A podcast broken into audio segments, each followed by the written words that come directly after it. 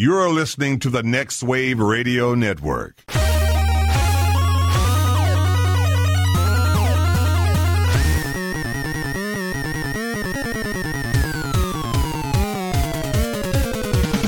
Yeah, I, I was watching this one guy uh, speed running Ocarina of Time Yes, I've seen those. and and doing it like blindfolded. Yeah, you know What? why he does that, right? Huh.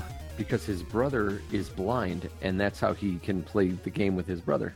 Oh wow, Is he he learned to play it like how his brother would play it, so that way they can play together. that's awesome. So what? He Yeah, just dude. knows where he is It's based insane. on sound. But yeah, that's it's, It's awesome, nuts. Yeah. he's he's basically learned like all the steps, the patterns on everything. That's crazy. Oh, I, okay, I fucked it Uh up. oh, Joe died at Mario Brothers. Yeah, no, I got hit. I got hit by a, a fire. died in Metroid. Is that a song? Yeah, yeah, we did It a is. song years and years ago.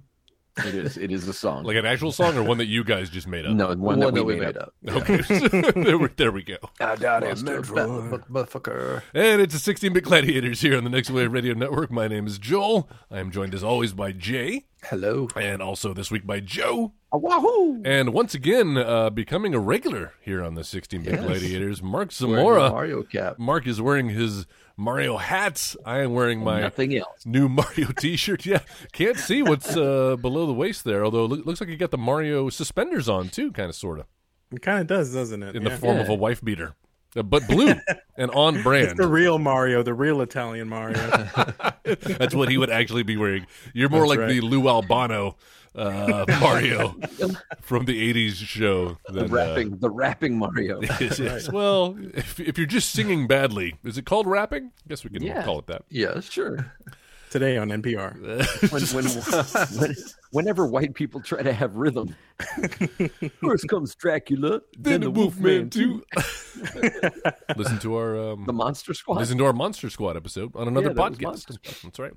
But on this podcast, we're talking video games and specifically talking some Mario because uh, Yo. it's the But thing. not every Mario game. not every Mario game. Joel But, set strict ground rules well, listen. on what we could talk about. We can't talk about Paper Mario. Nope. We can't talk about Super Mario RPG. We can't talk about Mario is missing. All Mario the classics. tennis. no Mario Tennis. There's, Mario soccer. there are a ton of Mario games. Golf, not even Mario Luigi's Kart. Mario Golf. Mansion, signed by Luigi's Charles Mansion. Martinet. Hey, look at that. That's fun. Where did you get that, Mark? I'm super jealous. Uh, well, I bought the game at Walmart, and then I, I I took it to a con and I Okay. had um Charles Martinet sign it. So Does he do the voice of Luigi as well? he does, yeah. oh wow. I just and knew it was one. Wario and Waluigi Waluigi. and a number of other characters. the whole Mario Mario family. That's right. because uh, we're talking Super Mario. We've got a new, well, I say new. It is a re-release of a Wii U game that's finally coming to Switch after, geez, what, like seven years now? New Uh, material. it feels though. like it, right? There's Yeah. new material there. New material Yeah, in the yeah. Super Mario World 3D, Super Mario World 3D or Super Mario 3D World? 3D World. Super World. Mario 3D World. 3D World. That's right, because uh, we had 3D Land on the 3DS, the 3DS, yeah. which we'll be talking about later, along with all of the other uh, Super Mario games. And yes, to clarify, this does not include the spin offs. There are plenty of just canon Super Mario games to talk about uh, on this episode. gosh.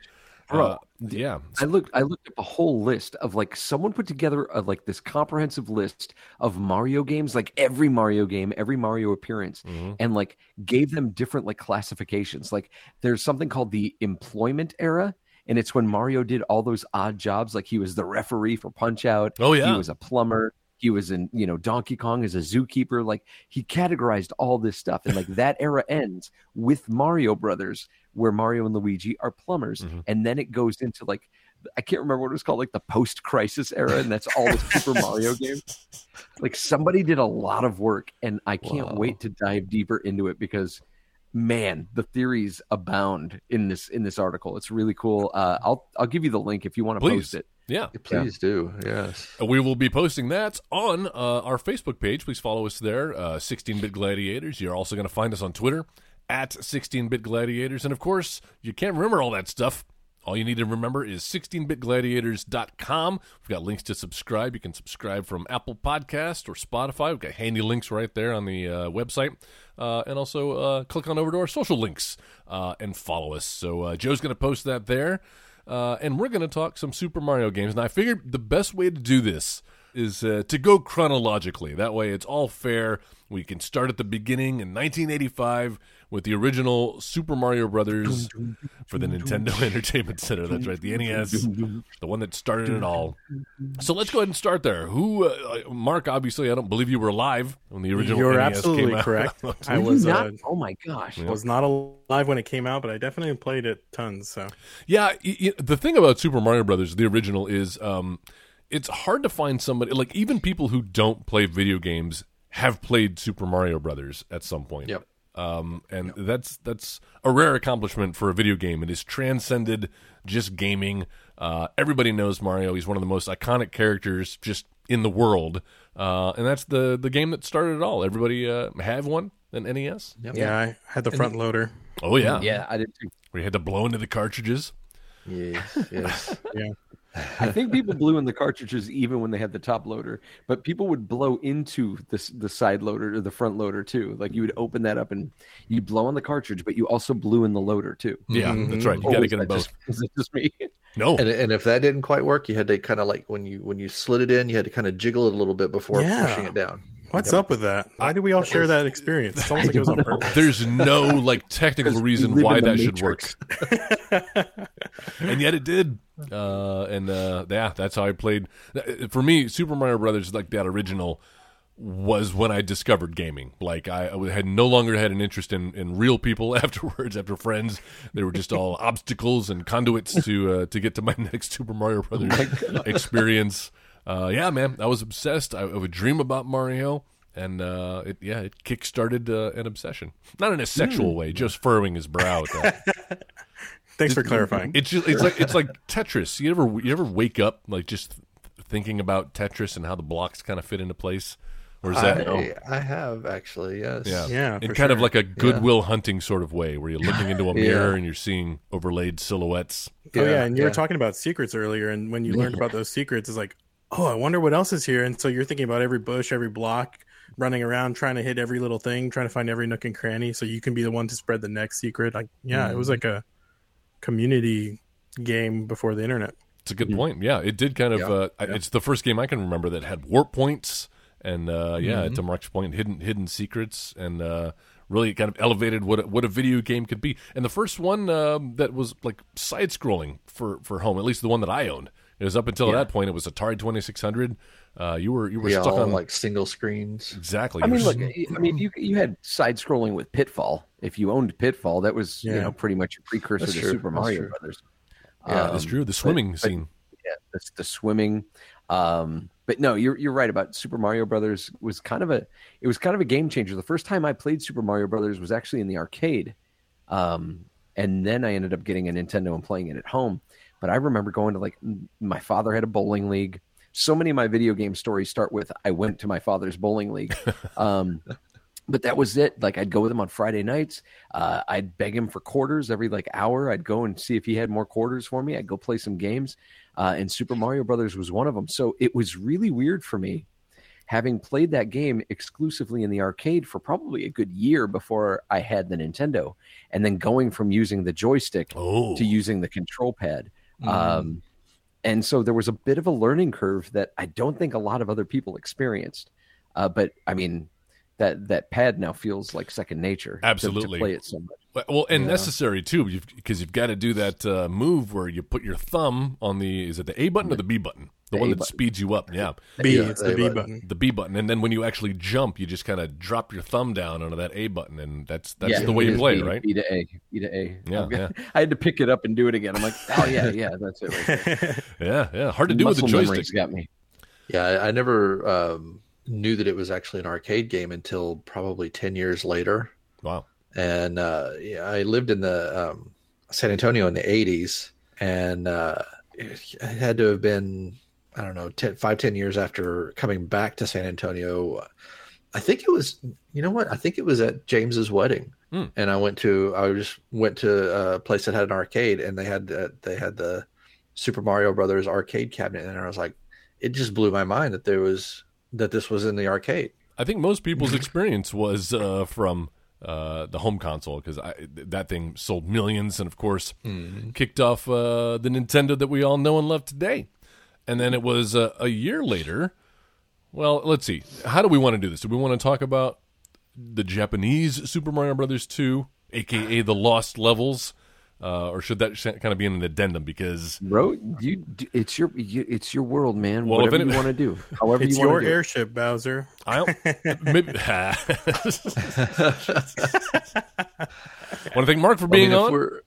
We're if, Oh my god! if we're doing it from from like the American perspective, I would Yeah. I would say that would probably come in later on All-Stars. for with- All Stars. with yeah. All Stars. That's a good point. Let's do this because uh, yeah, we're all American here, and uh, as far as we're concerned, uh, Super Mario Brothers Two was um, was it Doki Doki Panic? Is that the Doki name of the Doki game? Panic. That's right. Yeah, Yeah. Doki Doki Panic. As it was known originally, when I found this out years later, like it had, it blew my mind. I was like, "What? I didn't know this was possible with video games." I'm like, Did They just reskinned something. it seemed like such a ripoff, um, and yet at the same time, Mario Brothers Two, uh, USA, I should say, is one of my favorite Mario games. I love Super Mario Brothers too. Mhm. I, I love it, Absolutely, even though it doesn't have it doesn't share many of the same mechanics as the other Mario Brother games. This game is so good. It was Mhm. it was. I think part of the reason why it endu- it endures is because it was so fresh in its approach, so Yeah. different Yes. from the first game, Yes. but still familiar enough to you know to, to to keep people engaged. It was it definitely had a story because Mm-hmm. if you if you look at like the lost levels it's just like the first mario brothers game where Yeah. there's like there's really no story it's just mario running from left to right to get to the princess but there's really nothing that gets you like that kind of fleshes out the story mario 2 even though you don't have any cutscenes or anything like that there's a sense of like there's a sense of of growth and moving on and like learning things early in the game that then you have to come back to hmm later. Like you, it, you are slowly perfecting little tactics and little moves that you're not even realizing until you get to a point where you need it to beat a boss. Uh, and and I think that even though it wasn't part of the original like the original plan for Mario Brothers, Mhm. it ended up becoming a really a really huge part of the DNA of what Mario Brothers would become after that. Like they Yeah. definitely do carry with like from Mario Super Mario 3 onward, there are aspects of Mario 2 Yeah. that are still in the games and they pay off. They're really great. So, yeah, like it's really it was a weird move. I agree with you. Super weird move, but ended up being positive in the long run. yeah. Totally. I mean, it definitely fleshed out like kind of this whole Mushroom Kingdom hmm that they've built all the rest of the games on too, and and it wasn't just like this random world of of you know castles and and landscapes and things like that. It was it it actually became like a a world that had Yeah. different factions and different you know different types of creatures in it and so yeah it, it, it's i don't know it i i definitely agree with joe it, it's one of those things that it, it was unexpected but it yeah i don't think they could have done a better job as far as taking something like that and and and fleshing it out the It- way that they did it's- Well, it's the first- for being the second one It's the first game in the Super Mario series that returns to having slick floors like they had mm-hmm. in the first Mario Brothers Oh game. yeah. Yeah. And you know, it now that's kind of a staple in Mario games as well. They have the ice levels, the snow levels, where you're, you know, and that that's cool because it creates a challenge for platforming. That like you have this, so you got to recalculate and recalibrate how you're going to jump, how you're going to make that that leap, hmm and and that's fun. You know, there's a, a cool way that you play Mario when you first play it and you're a kid, and it's just like taking your time, making the jumps, you know, making sure you don't fall. And then as you get older, as you mature, as you kind of get more experience in games and come back to it, then the challenge comes into like, how can I beat this level as quickly as possible? Right. You know, that the the real the real um uh the payoff for playing a platformer Mhm. is to try to like time that out and do everything kind of like you know like like a parkour runner. You know, that's kind of what Super Mario is, like a precursor to that. Yeah, there's Uh, there's the way you play the level, and then there's the way the level is meant to be played by the designers because they've Exactly. every Mario game has been like that. Once you figure out what the pattern is, it, it may seem random, and, and that's where other developers have kind of failed to to uh, create games like the Mario series that are so well laid out because they just think, oh yeah, random. Here- Here's a like Super Ghouls and Ghosts or, or games that, that really try to cheat you. Like there's no way you could run through them the first time or any time. Like the the Yeah. where they've positioned holes or uh, enemies seems random. Mario games are never random. No, they're not. And and you you make a great point because in the NES Thank and SNES eras, there were we were lousy with clone platformers. like they were using the mechanics. Yeah, Bubsy. Well, not even that. Like Blues Brothers or you know, like Island. the Wizard of Oz. Uh, even Super Star Wars had a lot of like Oh, yeah. platforming elements, but you could tell like it wasn't designed deliberately to like okay now here's the way that if you got the cadence Right. of the movements this is the way you do it it was just here's a challenging jump here's another platform well we've Yeah. gone about two screens without a jump so we need to put another one in here like that's it, it's so weird to go back and like just now playing super mario brothers on on the game and watch. Um like it's so weird to go back and be like this was deliberate. Everything about this is deliberate. The the placement of the enemies as they come at you how many are stacked up like that's i mean that is some skill. And that's something that i wanted to bring up here is that mario has endured for so long and like it's you don't see it i think with any other platform or any other uh any other console where you have like this this uh this, this flagship franchise has endured for as long as mario has. Like they base every it is the gold standard and everything else has to kind of match that. You've got mario tennis and and i know you didn't want to talk Right. about these Off limits. but you've got like but i'm just going to say i'm just going to say like even in that and that's just to kind of show it as an example even with that like you've got a great sports title that like other companies are just trying to keep up with. Uh, and so i appreciate that about nintendo taking so much care in protecting that brand of mario. Like there's very few there are some but there's very few stinkers that they stamped mario on. No, that's true. Mark, last week you had mentioned that uh, you actually kind of studied game design uh, going to school. Is that correct? Did they have That's any? correct, uh, did they have a course on Mario, or what is some? I'm sh- sure that at least one of the games came up in your studies. Oh yeah, absolutely. I mean, as Joe was saying, I think it was such a pinnacle of game development how every little thing was intentional, every block, every enemy. And so they would bring it up like we would analyze in my game design classes, we would analyze like look at how the very first enemy you encounter is a Goomba. He's walking towards you and you have to jump over him. Um, and then look at how these blocks are placed. And like everything is walking you through teaching you the mechanics that first level. And then the second level is more about okay now look at how we turn these upside down. And then from there you're kind of on your own. Yeah. Yeah. not only that but then also from a graphical standpoint is like you're always taught like look at how to be efficient. So one little unknown easter egg about the first mario brothers sorry i'm going back to the first one but this is what they talked about a lot is that the bushes and the clouds And use the the, same sprite Yep. but they changed the color Oh, really? Oh, Just I've never noticed space. that. yeah so if you look at the bushes and the clouds they're the same shape and That's they just swap hilarious. the colors so it's like mario something about it was just so intentional so smart and they really i mean we've seen like they had like a hardcover of like the game development book of mario and it, I've you it, see the yeah. levels drawn out square by square Yeah. on Yeah. graph paper and exactly. yeah i mean those games are just so well made Yeah, Well said. yeah. I, I think I think uh, Miyamoto was it Miyamoto. Mm? Yeah, Mhm. he uh, he had actually had a talk about that uh, probably ten years ago now, but he he basically said the exact same thing. Like they they initially they were starting out, they wanted it to be like this kind of this action game, and and Mario was going to have guns and things like that too. What? But but then they That's they racist because he's Right, Italian. right? but they but they got into it and and decided that they wanted something that was more something that you know anybody could get into and anybody could enjoy and uh so they started doing that they started going over the the level designs and started doing the iterations and and getting down like the not only the perfect like the pixel perfect jumping but also allowing for somebody to not be pixel perfect and to Mhm. you know to make mistakes without it completely screwing them over and and so you could have those new players and the people who will obsess over this for well decades now and and be able to just do a blind essentially Yeah. All right. Well, that's Mario uh, one. Before we get off of Mario two, I just we've talked about just how different of a game it is.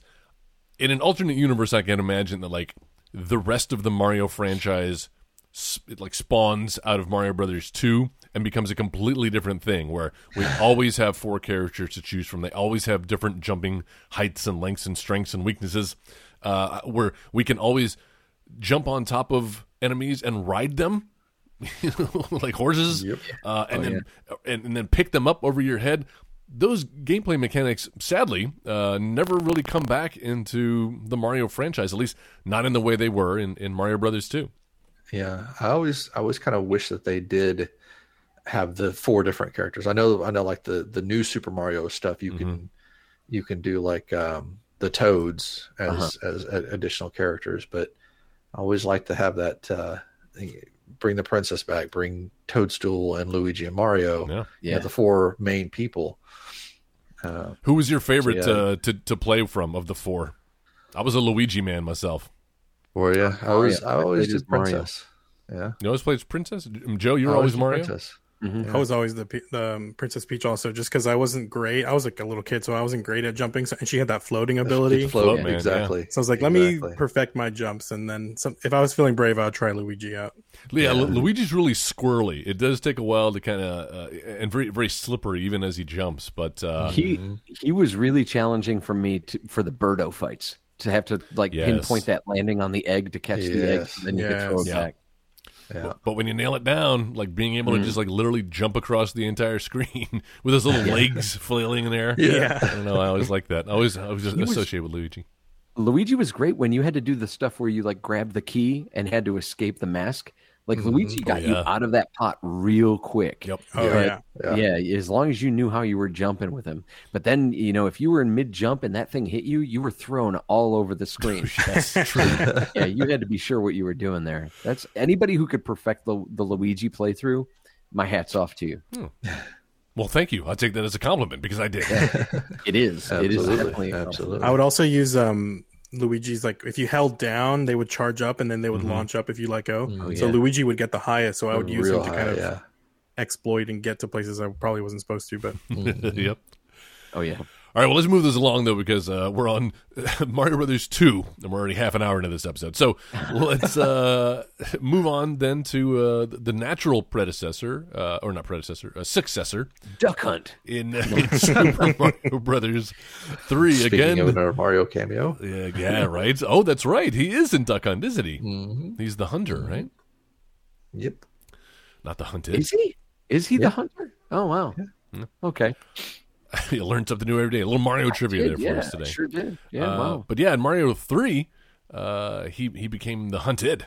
Uh, Like Benji? Benji the hunted? man, the ultimate prey. uh, yeah, Mario Brothers three, which really was, uh, like I said, more of a, ser- ser- a spiritual successor to the original Mario Brothers. Of course, Yeah. didn't really pull anything, I believe, from Mario Brothers two, which makes sense. It was in development, uh, I think, well before that game uh, was Well, you could grab things though in Mario Three. Yep. Like Yeah, you but- could grab like pick The things up. shells and things like Yeah, that. The but shells, not over yeah. your head, but you could actually hold them. So that was that was a carryover from two. Carryover. Exactly. That is true, but yeah, the, the the different way in order to pick things up, you had to do them from the side. You couldn't do it from the top, and it- and it really the, the the bouncing mechanic came back, which had been Mm-hmm. missing from Mario Brothers two, where you know you, you jump from enemy to enemy. Uh, Yeah. Yeah, a lot of people consider Mario Brothers three the best Mario Brothers game. Uh, I don't know that I agree. Um, I don't. I've got at least three above that on my list, um, but but I do recognize how, just how huge and inescapable that was, uh, and how there was really nothing else like it. And here's a game, uh, it's like John Madden. Here's a game. Here's a game uh, that uh, was following up one of the biggest games that everybody had played. Had the tall order to not only uh, match it but but surpass it, uh, and did both in level design and uh, difficulty, and really by the end of the NES's life, just kind of pushing that hardware to the limits uh, with the Yeah. amount of colors and all sorts of tricks that they would use to to make the gameplay smooth. Well, they also marketed the hell out of that game. Oh, yeah. Like that Yeah. game was pushed harder than I think any other game on the system. They made a movie to promote that game. That's right, the wizard. The Yeah. wizard, yeah. So yeah, absolutely. No, it was it was cool. It had you know talk about secrets. It had a lot of secrets. It introduced something uh, that we ended up seeing in the next game that was the overworld map, where you would pick the levels and then go into them. Uh, that's something that I love. I love Mm. that about Mario games. Now I look forward to that. Yep. Yeah, and for me, we that was so Mario Three was really like the first one that I bought because it was like out when I was a kid. Mhm. Um, and we bought them as a trilogy, but yet that one was the one I always went back to. It was my favorite, and it was just cool seeing how, like you said, how the graphics increased from one, two, then three. I mean, that was just such a fun game, and all the new power ups and all the different like lore things happening, like the castle moving and the airships and the music. I mean, yes, the music. to me, that's like one of the best 2D Bro, Mario that, games. that for final sure. world where you have to go through like that Ugh. man, it's the final airship, but then also the final tank. Yep. Yep. that you have to go through. That, mm-hmm. that last world is unrelenting. It And really it's- is. And it's it broken is, up it into is. like what four or five different little mini worlds, and you never know mm-hmm. when you're finally getting to the end. And yeah, you're right. That last one where they've doubled the scroll speed, and uh, you know how many how many times you get crushed uh, when you couldn't make that jump in time, just get Oh, stuck yeah. behind something. I also have to say, Mario Brothers Three uh, is probably single handedly responsible for my love of the color yellow. That box with the flying. Where first time Mario could fly too as a raccoon in any of the games. Uh, but yeah, that that box with a bright yellow uh, art and just a huge image of, of Mario like that stood before I, I owned the game I would rent the hell out of it and Yeah. that stood out on a shelf at the video store man like you always knew if Mario Brothers was in, was in stock before you even got inside the door well, what was really cool about it is up until this point we had Fire Flower and a star, yep Yep. and now like we had the uh, the leaf to make Raccoon Mario. Oh, they went crazy. You could be Frog Mario. You could be Tanuki Mario. Hammer I Hammer Brothers think was- Mario Hammer Brothers Mario. I still Yeah. don't think Tanuki Mario gets enough love. Uh, But like, because he turned into a statue, man. Yeah. Like, Mhm. that's super cool. And also, what Super Mario Three uh, introduced was giant world. Like you had Yes. the the world where you were bigger than everything, and then like everything was giant. It was so big, and like I love that like one you had said, like they took advantage. They pushed the graphics and the colors and everything to the limit. Uh, and it's the the most memorable thing about that game for me is just how diverse the levels were. absolutely Yeah. Uh, and uh, they took everything they had learned with that game and uh, carried it over into the small handheld uh, device that had just been released called the Game Boy, the Nintendo Game Boy. And uh, in 1989, it got its own Mario game in the form of Super Mario Land, Land. um, which Yep. I, I guess is kind of the, the first time we see this land world dichotomy.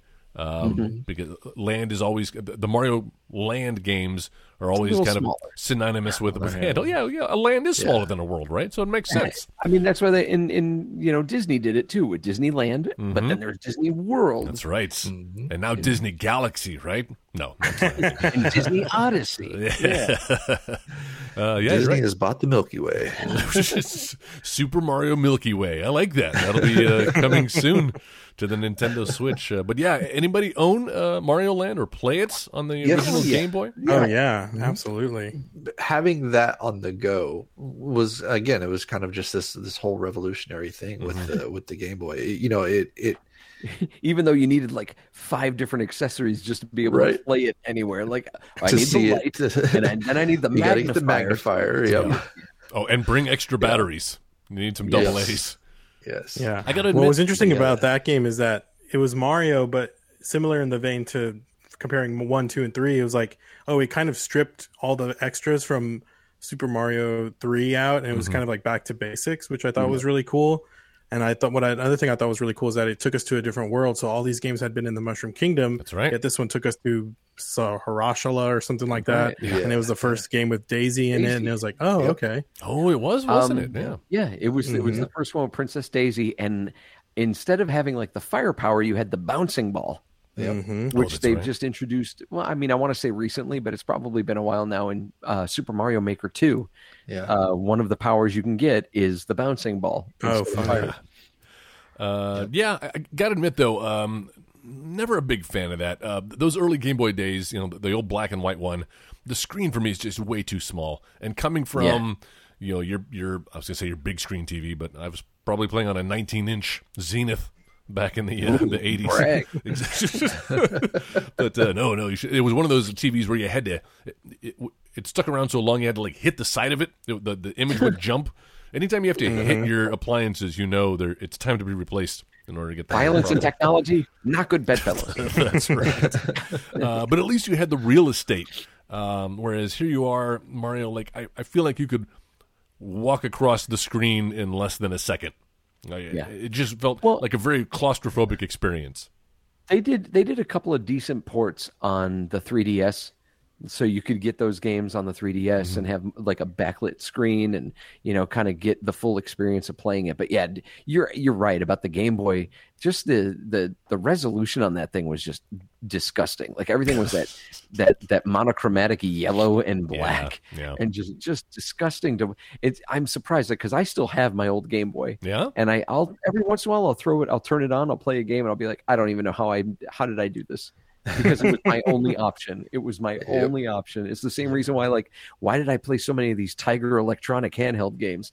Be, oh, that's right, because it was all I had at the time. the the screen. Speaking of the resolution on it, Mhm. if I remember correctly, it was either the same or just slightly bigger than the actual resolution for the NES. Oh, really? And yeah, but the but the main reason why it seemed like it was so much smaller is because, well, obviously the smaller physically size, but because the screen size itself was so much smaller, they had to make all the characters a lot Ah. larger and all the stuff larger on the screen. So it seemed like it was a much smaller real estate. That makes a lot of sense. Everything had to be scaled up uh, for that little Yeah. what Yep. two inch by three inch screen or whatever it was. Yeah. Yeah, yeah. Well, uh, we would be graced with uh, high resolution graphics in a Mario game uh, not a year later, or a couple of years later anyway, uh, at least here in America in 1991 with the release of the Super Nintendo and, of course, the pack-in game, Super Mario World. Now, um, th- this is one of my top two Super Mario games ever, and, and still is. It is still yet to be surpassed. Yeah. I, I I go back and play that maybe once every other year or so. We just went through it uh, a couple of months ago, and man, does it hold up! And it's It's the best one. It's the Yeah. best one for me. it- it's the best. yeah, that's your Same top. here. Tell Same me, here. tell us, Joe, why? Why is it the best one? I just think that uh, pound for pound, uh, as far as like level diversity, uh, you know, enter- just entertaining. It's entertaining to play without being obnoxious, Mm-hmm. without giving you too much like backstory or like cutscenes or like you know, it's just it's kind of the best of everything Mario. Like Yeah. you, it gets you into the levels. It doesn't. It holds your hand. Like kind of Mark was describing this earlier for the first game. There's like a level that they use to kind of hold your hand Mhm. and show you the mechanics. But then from there, it's like you're on your own and Yep. figure it out. And it introduces like alternate ways to finish levels Yes. and being rewarded for finding those alternate ways to finish Yep. the levels. Um, it's just, I mean, color wise, it's so vibrant Yes. and beautiful. The music is like, it stays with you for 40 years after you've played the game. Yep. Just Mhm. like just like you, Joel, I play the game once a year. Basically, I'll play through the whole thing.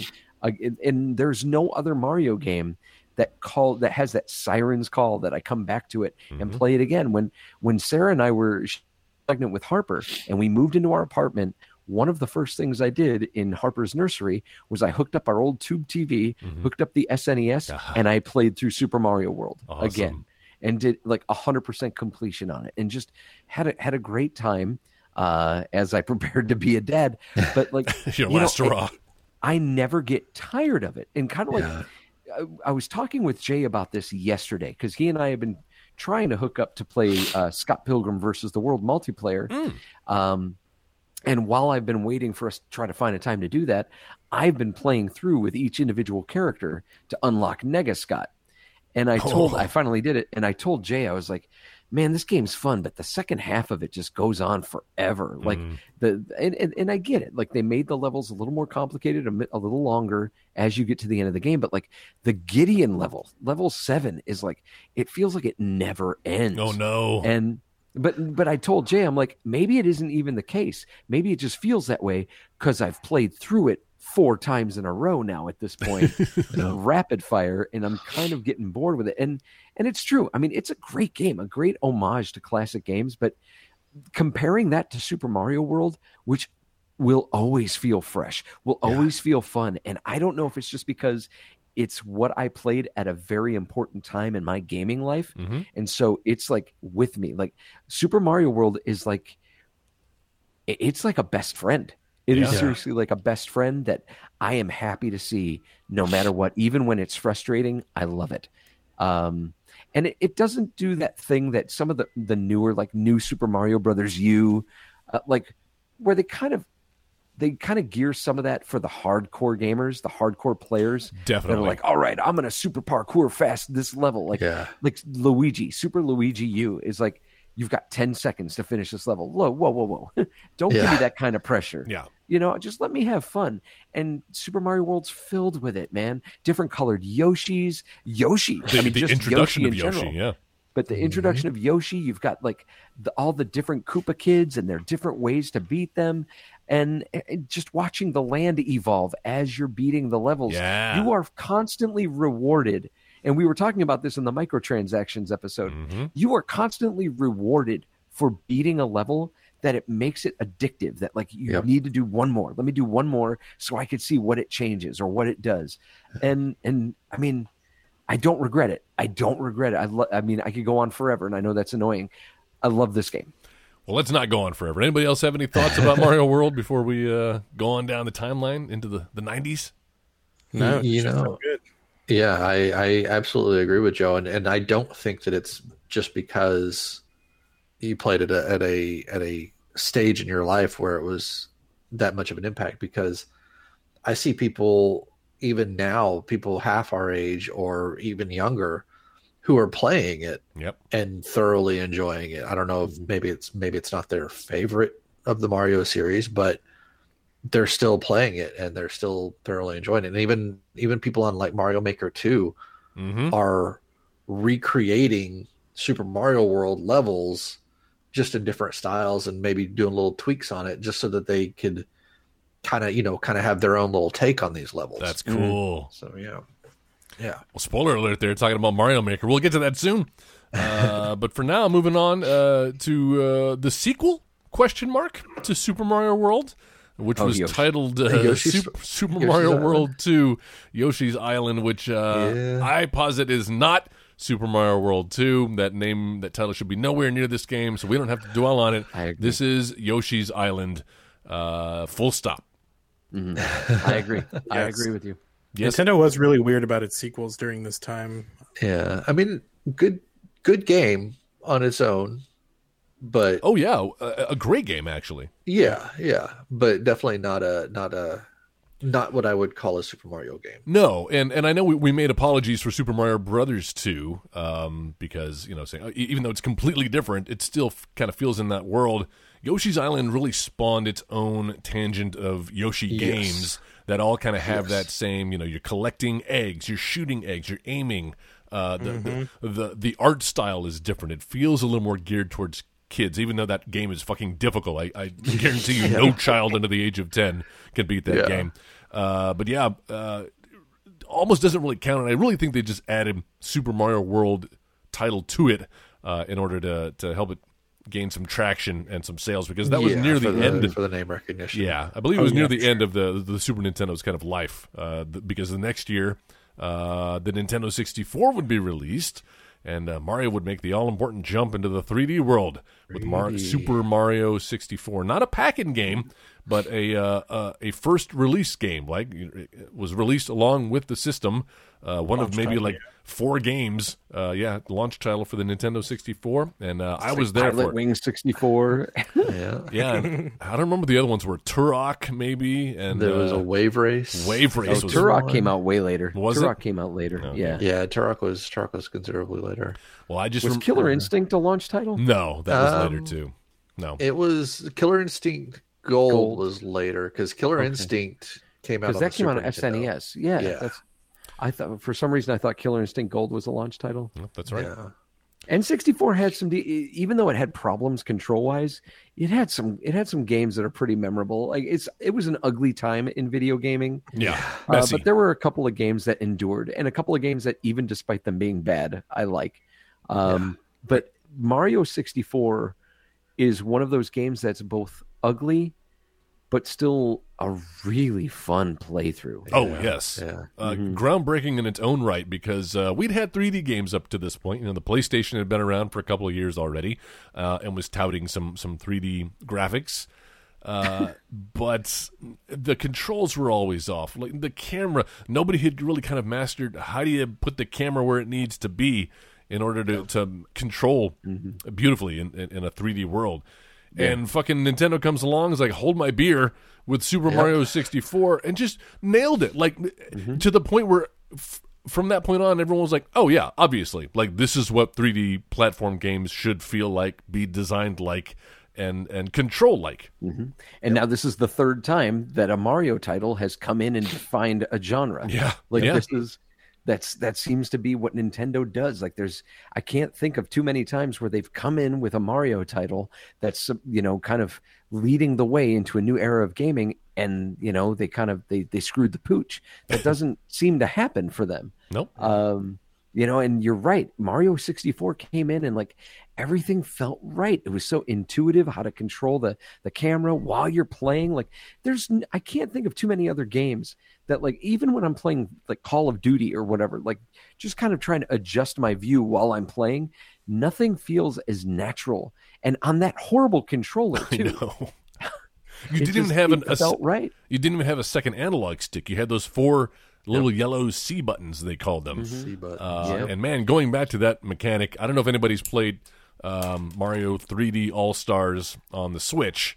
Uh, but uh, I, as much as I praise Mario 64 for uh, breaking new ground and, and showing the way, man, that game does not hold up for me. I played uh, in half an hour or so. It's in my top three. rough. It's in my top three. It's probably in my top three also. I would Really? I would put it in my top three as well, but I it's one of those ones that you know, unlike Super Mario World that I can I can go back and play anytime. Super Mario 64 is one of those ones that I really have to be in the in the in that headspace of Yeah. I'm gonna play Super Mario 64. That's so funny. Yeah. That's so funny because when when I was living with you when we were in high school, it was like the end of near the end of high school, and we were playing through that. I Mhm. remember you had to like there were so many levels that I was like, Jay, you got to play this. This Yes. this levels this level's way too difficult. You got to play it. And I think you might remember like I ended up getting it on the DS Mhm. and through it, and I was like, Jay, this is so frustrating because I can't make you do the levels that are too hard for me now.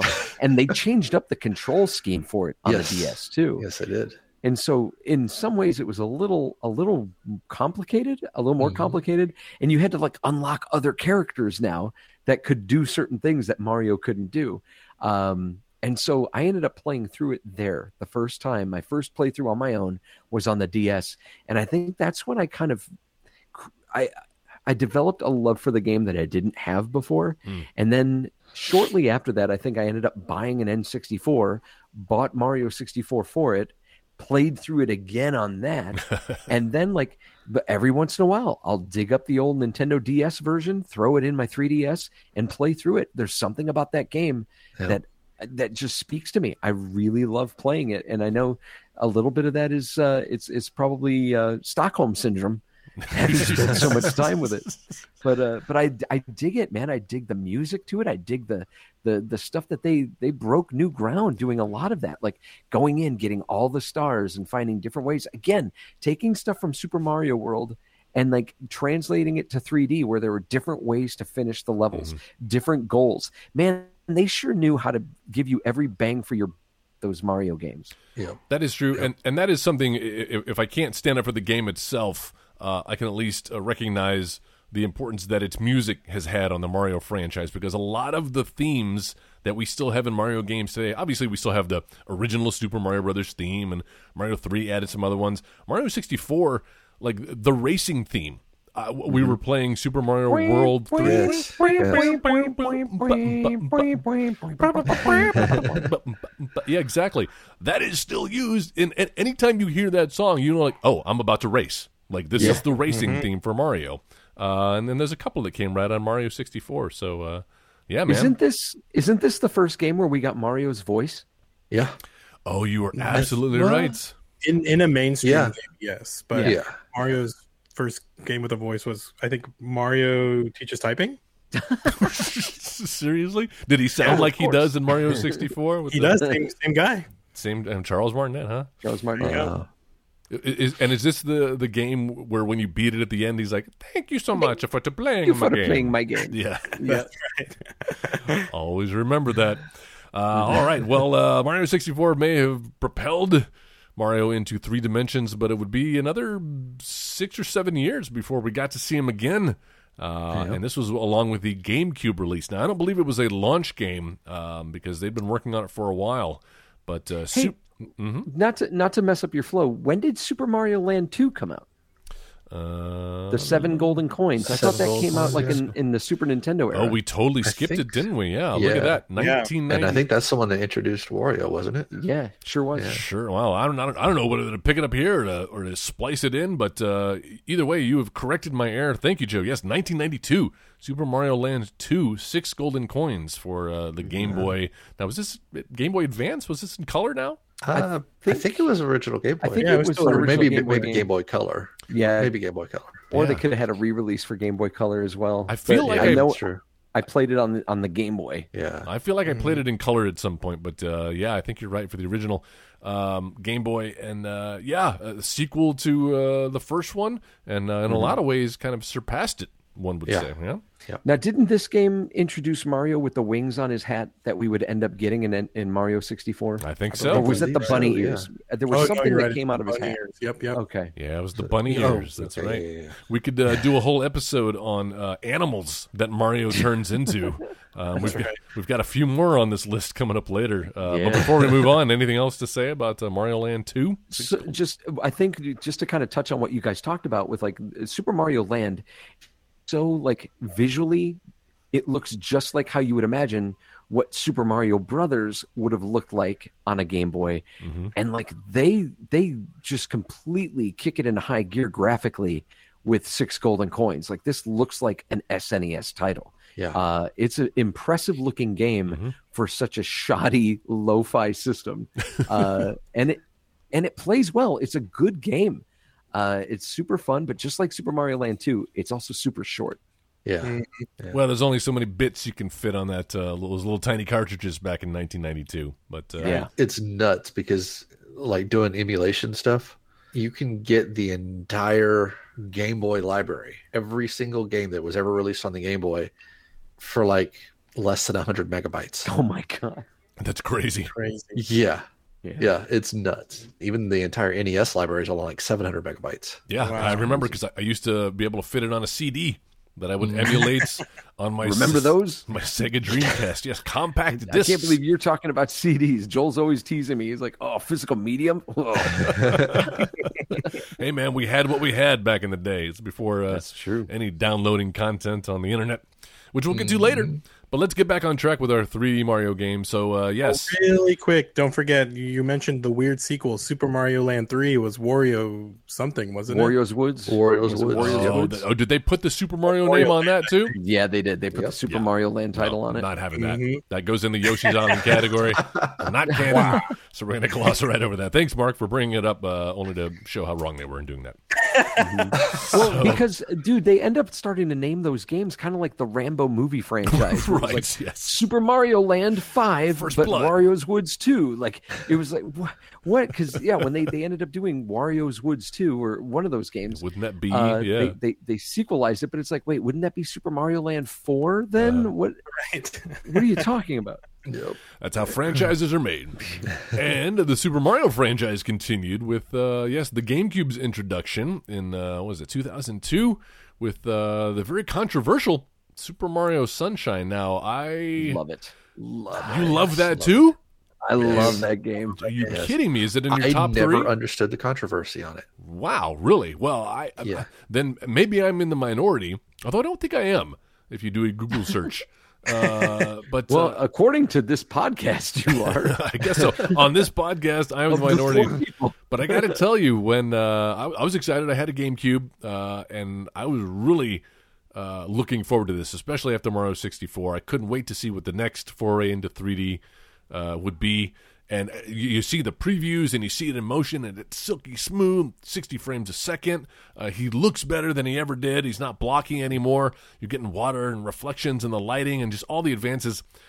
And then it's just weird. Well, first of all, what put me off initially was we we now have voice acting. You know, we had heard Yeah. Mario voice before, but um, it was always in phrases, and now there's like a full on script with voice acting, uh, and that that already was kind of off putting. He's in this weird world, uh, I, I'll, the island of Delfino or whatever, and Yeah. which was shaped like a dolphin, which was- was the code name for the GameCube. that's right. Which came first, the uh, the dolphin and the egg? Oh, Uh, and then the the controls, you know, where I was praising Mario 64 for the camera, like really not getting in the way too much. Uh, Mario Sunshine, I could not fucking wrangle that camera to save my life or Mario's life. Died many times in that game. That's funny. Yeah, I think that game is just so good. And, you know, you look back to Super Mario 1 to Super Mario 2, how the mechanics are different, yet it's still in that same vein. That, that's how I feel about Super Mario Sunshine. Okay. I think Yeah.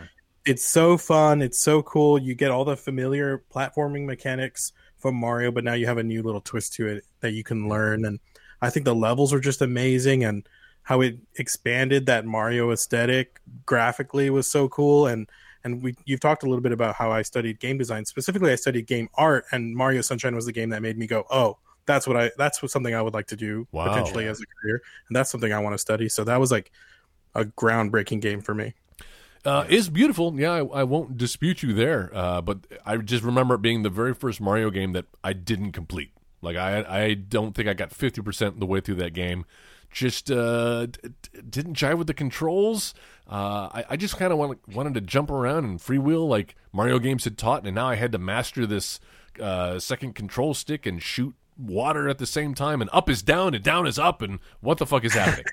oh my gosh it was definitely the first of the mario franchise uh, that nintendo was starting to push like their proprietary control and stuff That's like a good point. where where like Yeah. the game was kind of more of a it, well i would i don't want to say more of a tech demo but definitely served as a tech demo for what was to come on the gamecube rather than like just being a game. And i loved mario sunshine. I thought the the story to it was pretty cool. I thought that the uh, like like jay had said about super mario 2 like opened up the world of mario. It wasn't just the mushroom kingdom. It kind of showed that there are other worlds that existed in this universe of super this galaxy of super mario's. Uh and i thought that you know kind of creating that mechanic the the uh, i can't remember the dousing machine what did they call it? FLUDD. FLUDD. the FLUDD. Uh, in, introducing that thing was like it was awesome. It, it was really cool and kind of like cr- figuring out like okay what do i do for this guy and how do i take this thing out? And i still remember like taking out the the flying piranha plant thing. Like that was a, such a cool boss fight. And and it was something i hadn't done in a mario game yet. Like they they kind of they opened the door with mario 64 a- and kind of sh- you got to see a world that felt bigger but in this game you got to actually like play in the bigger world it felt Yeah. like there it didn't have the constraints that you felt like N- the n64 one had yeah Fair enough. Anybody else have anything to say about uh, the worst Super Mario game? Nope. Okay. no, I, I, I, you know what? Have has anybody played it again recently since the release of Mario All Stars 3D? I haven't played all the way through it, but yeah, I- I've played. Uh, I've played several hours of the All Stars, Oh. the 3D All Well, Stars. I gotta admit, man, I, I tried to give it a fair shot again, thinking like, okay, you know, it's been a couple of decades, maybe uh, I just remember it. N- Now that I'm better with dual analog sticks, maybe it'll it'll speak to me this time.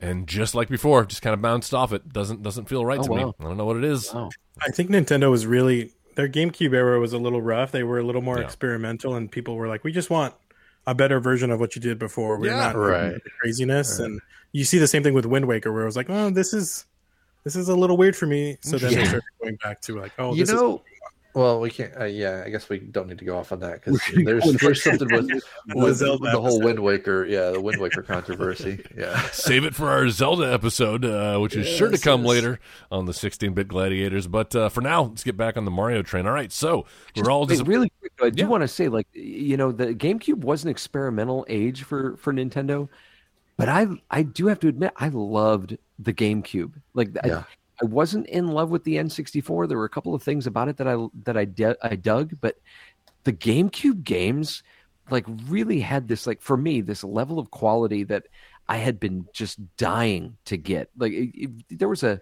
there was the Mario game, there was a game called the Eternal Darkness that like Yes. totally Like, knocked me on my you. ass. Mhm. The uh, the Resident Evil remake that they released for it. Yeah. There there were so many things that they were doing with the N64 or the, with the uh, with the GameCube. GameCube that I was like completely on board for. I was signed up for that, uh, and it, it didn't disappoint. I was really upset when my sister had it stolen out of her car. Oh no! Yeah. it is tiny and portable, uh, which can be a detriment as well. in carrying it with you, but uh, yeah. Speaking of Resident Evil, also the home of uh, Resident Evil Four, considered uh, one of the best Resident Evil games. Yeah, the, right. and the last time that Nintendo really was attempting to compete with the competition graphically and game wise, Graphically, like yeah. you were having games, you know, like Prince of Persia that were released on GameCube, Xbox, and PlayStation. What two or yeah, I guess two at Two, the time Yeah. I was two at that time. Yeah. and and uh, it, it wasn't uncommon to see cross-platform across all three of those uh, game systems. Uh, And they pretty much abandoned it. That I think that was when they realized we're not going to play their game. We're going to do our own thing. We're going to release the Nintendo Wii in uh, 2009, I believe, or maybe it was 2008, which took the world by storm. Maybe even 2006 seven. actually. 2006. Yeah, it was, it was yeah, it was earlier. It was 2006. Interesting. Well, it would be until 2009 before they released a Super Mario Brothers game proper for the Wii in the form of a new Super Mario Brothers. Now, um, maybe this was in response to backlash from Sunshine and thinking uh, maybe maybe maybe we don't only have to make 3D Mario games. Let's let's revisit some 2D Mario now that we have better graphics. Now we can kind of do this kind of two and a half D where where we're we're we're we're not using sprites anymore. We're we're modeling our characters in 3D space, but still placing them in a side-scrolling 2D environment. Uh, And man, that was just what the doctor ordered from me because I love me some new Super Mario Brothers. Yep. Uh, So good. It, it brought back all of the things that we loved about Super Mario World. We hadn't seen a game like it since Mario World, um, and found a way to refresh it. And again, impeccable game design. And uh, yeah, I loved that first one. What about you guys? So much Oh, yeah. personality to it. Like when you go through when you first start playing that game and you hear the music start playing and like the the the enemy the Goombas and the Koopa they're like dancing Yeah. to music. That's so great. Yeah. Yeah, no, it's I mean right off the bat like this the presentation of that game like Joel said it's like it's this weird homecoming and it Yeah. feels perfect. Yeah. Real And it was I think it was the first one too that that brought in like actual multiplayer. Like you could That's you right. could team up with several people and play or screw each other over as often happened when you would jump on their heads and and kick them down the down the holes. Yeah, let, let me ask a little tangent here since you brought that up, Jay. Like, where do we fall on um, two players simultaneous play in, in Mario games? Because uh, it, it sounds great, uh, but in practice, you're right. It's a bunch of people jumping off each other's head. When I've played it with Jenna, it's like one person has to decide to be the lead, and the other person just kind of has to follow and almost mirror that person's uh, moves, or Yeah. shit goes sideways real quick. Yep. Yeah, and I mean, especially me, in the me new Super Mario series, because you guys like collide with each other. You don't pass right through. Yeah, Right. If you both try to jump off a platform and you run into your friend, you're dead. And Yeah, they made it. exactly. But, so yeah, they were still figuring that out then. I think. But have they Well, even I- figured it out? Like, is there? I think I think that was intentional. Like I think that was completely intentional because they still do it even in the newest ones. It's still the same thing like That's that. right. There's I a And- think lot in 3D World though, you can pass through it. each other and stuff. I think 3D World has 3D really- World, yes, you can. player. Yeah. Well, so, so maybe Yeah, they've but kind the, of. but the new Super Mario, the ones, Oh, yeah, those yeah. are the new ones. Yeah. yeah, you could definitely um, jump off each other's heads uh, and, and really fuck up the uh, the other player. Go ahead, Joe. What do you Yeah. if yeah. you're just if you're just in it to play and have some fun with some friends, to have a Mario party, if you will, um, Not canon. Not canon. I think that I think that uh, it's it's a fun way to go. But yeah, if you're Yeah. serious about trying to get through the game, you you don't want to do the two Yeah, player. you don't want to do multiplayer at all with if you're if you're especially if you get frustrated easily because that is the epitome of frustration to try to do that with multiple people. truth. Yep.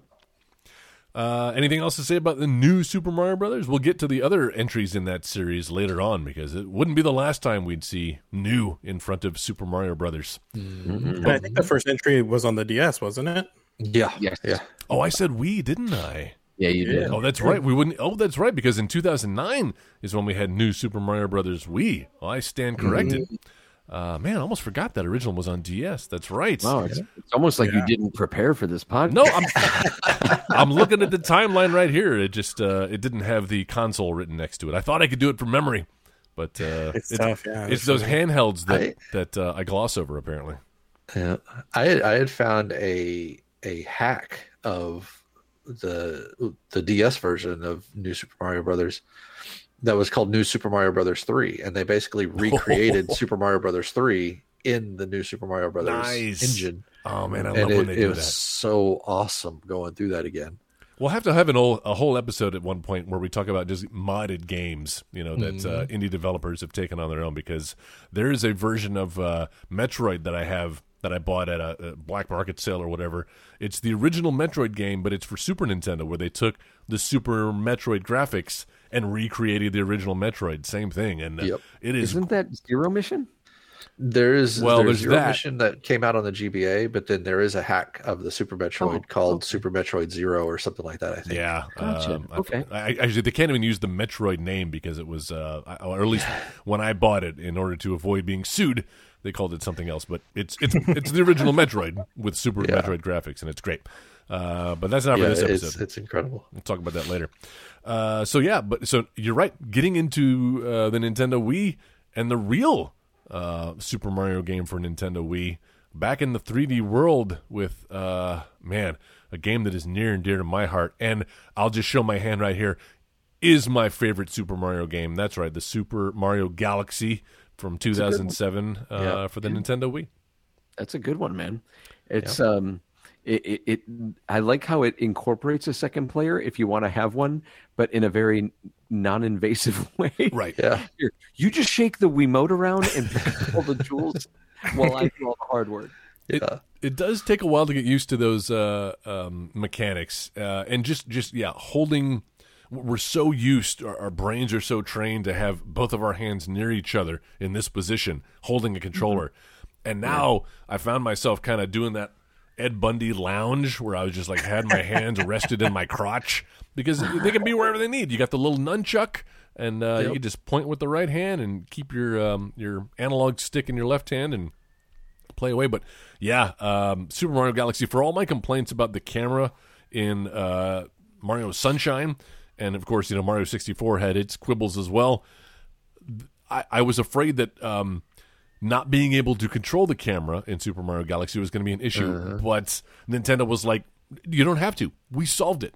You'll never think about where the camera is or where it needs to be because we've got it covered." And it's mm-hmm. it's brilliant in that way. Uh, and Yep. the uh, just the concept of being able to walk around 3D objects, globes, gravity, being able to jump up, and if you're close enough to another planet or whatever, flip upside down and land there. Nintendo was like a kid in a candy shop with that game. Once Yep. they were unleashed, the, the developers were unleashed with that mechanic. Just the uh, imagination and ingenuity with the game design and the graphics and the things you could do. Fuck, like I fell back in love with Super Mario with that original Super Mario Galaxy. Oh, cool. Yeah. No, just Yeah, me, can- I nobody else. see that. No, I No, think no, it's, I- I um, it was so with you. awesome that. See, I wasn't a big fan of the new Super Mario series. Oh. I was like, oh, this is too much like the old. And I liked where they were going with Sunshine. I liked this progression of the 3D Mario. Mm-hmm. So when Galaxy came out, it was like, oh, this is more what I'm looking for. Where you every now and then you harken back to the 2D days with those. They have those little 2D sections, you know Oh yeah, but it it amplified the 3D mechanics, like jumping around those planetoids, using the physics to launch yourself higher and higher, and like that to me is like Mario. You know what I mean? Like that was Yeah. like the pinnacle. Like this feels like what Mario is supposed to feel like. Yeah, Super Mario Galaxy, uh, brilliant. Check it out. And, and I would say, of the 3D Mario All Stars compilation that was just released, like that's what you buy it for. Like buy it if you're curious about Mario 64. Buy it if you, you feel like you want to give By curious. Super Super uh, Mario Sunshine if you want to give that a chance. But uh, what you're really paying for is Super Mario Galaxy, and it is worth every coin of that uh, forty nine dollars. Uh, coin. Yeah. soundtrack though. I mean, that Oh. first time a Mario game is orchestrated by a like quote unquote live orchestra. I That's mean, right. golly. Yeah. So And good. It's incredible. and that really did kind of pave the way for the soundscape of Mario games uh, to come. Uh, but, Yep. but before we heard more of that, we had to go backwards uh, to the singing choir in the new Super Mario Brothers franchise with uh, new Super Mario Brothers Wii, uh, which was yes the sequel to the 3D or I'm sorry the DS new Super Mario Brothers. Uh, and the first time we saw this uh, in HD, correct? Yeah, that's right. Well, technically, because the Wii didn't actually do HD. That's a good point. Yeah, uh, I guess I should say uh, widescreen. The first time we had side scrolling. Yes, widescreen. in a widescreen format. Uh, and did we love New Super Mario Brothers Wii as much as the uh, the DS original? I did. I did. I actually, I think I liked it a lot more. I think so, Um, too. Mainly They just added because that it was. jump, you know, where you do the little Yes. flip. So the speed running capabilities were amazing. You could Yes, jump and yeah. do the shake, and he does a little air flip. And That's yeah, right. that was so cool. Yeah, was that the first time we saw that in a Mario Brothers game? I've Yeah. got to I've got to make a confession right now. Like I got Anything- another confession, confession to to make. make. Go ahead. Oh man, um, I hated the Wii. I hate the Oh, Wii. really? And so, like the the control scheme for the Wii, like all the motion controls, the Yeah. Wiimote and the nunchuck, I hated it. Like every moment of like I liked Wii Sports. I play. I I, I enjoyed that. Uh, I I played uh, Twilight Princess. I played the Super Mario games, and I didn't enjoy it as much as I wish I had. In fact, like I was almost out on the new Super Mario Brothers franchise Oh, no. after the experience on this one. Wow. Wow. Yeah, See, Yeah. though, with the with that though, I mean, they went back at, for Super Mario Wii, New Super Mario Wii was it played the with the Wiimote sideways, so it was like the traditional, Yeah. you know, Nintendo controller at that it, ju- point. it just did not feel the same. but way, it was it was so because that controller, yeah, it was so thick man. Mhm. and small. and I had a classic controller. I was too. just going to say, did they yeah, make a and classic didn't work. controller for Wii? It didn't Yeah, work. and what? It didn't work. It didn't work for the game. You couldn't play it with it. What the you had fuck? to play it with the with Because you had that shake Wiimote. jump. They didn't have a button implemented for that at the Ah. time. Yeah, so you had to sh- yeah you had to shake the controller. Then what anyway. is that controller good for, if not for Mario Brothers? Smash Smash Brothers? Ah, Smash Brothers, there yeah. you go. The GoldenEye remake. Uh, and, well, and it's funny too because you know games like, of course, going on a tangent again, the Mario Kart, it worked with the with the classic controller, it's so weird. or you could use the the Wiimote in either the split mode or sideways and actually steer with it with the with Hmm. the accelerometer in it. Yeah, ponderous. So yeah, it's like why why limit? That's one of the things that really frustrates me with Nintendo is why when you have something like that, when you have something available to use that could potentially be better, why limit the the the experience? can't can't have been that hard to program that in, right? Mhm. Yeah. Well, um, Joe, if uh, new Super Mario Brothers Wii didn't wet your whistle, um, maybe uh, Super Mario Galaxy 2, the sequel to my favorite uh, Super Mario game, had a better impact on you because, uh, man, this was just more of uh, what you loved in Super Mario Galaxy, and a lot of people consider it better than the first, which is rare. Uh, well, maybe not for the Super Mario franchise, but uh, for sequels overall. What say you guys? Was that on the Wii or was that on the Wii U? Also was on the on the Wii. Yep. because it, it had the same controls. You still had the little pointer where you could collect your star bits and, and wiggle it and make them uh, shake uh, or I spin. think I think that game. I think it's better than the first one, Mm-hmm. like ten times over. I think it implements all the stuff you know from Mario Galaxy. Not only that, but it also implements stuff you know from Super Mario sixty four, and it just combines it into this perfect, beautiful game that.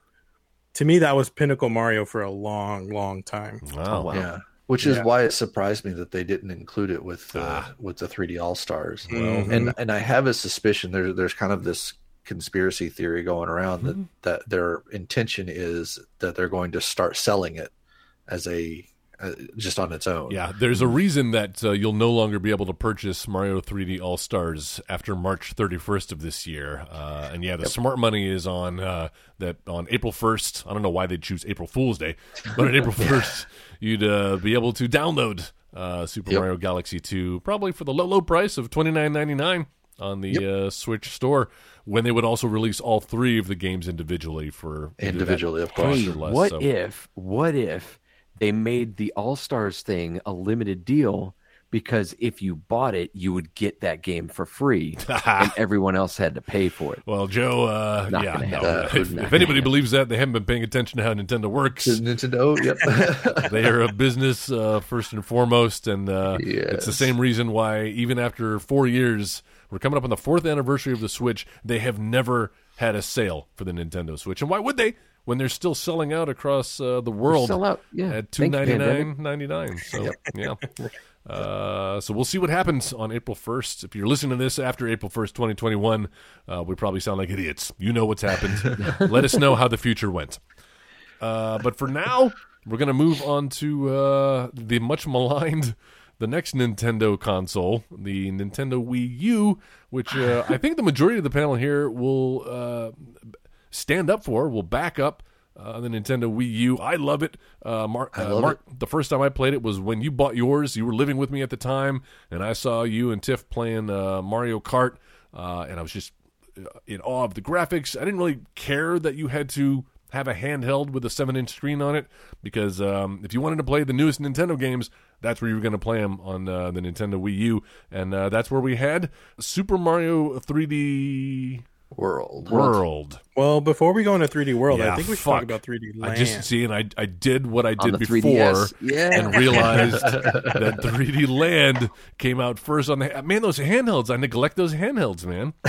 You sure did. Absolutely What's wrong right. with you? Before we had Super Mario 3D World, we had Super Mario 3D Land in 2011 on the Nintendo 3DS, which uh, I also played and uh, loved. How about you guys? Hands down, best Mario game ever. It's a really good one. What? man. Whoa, that's your top one, Mark? Top.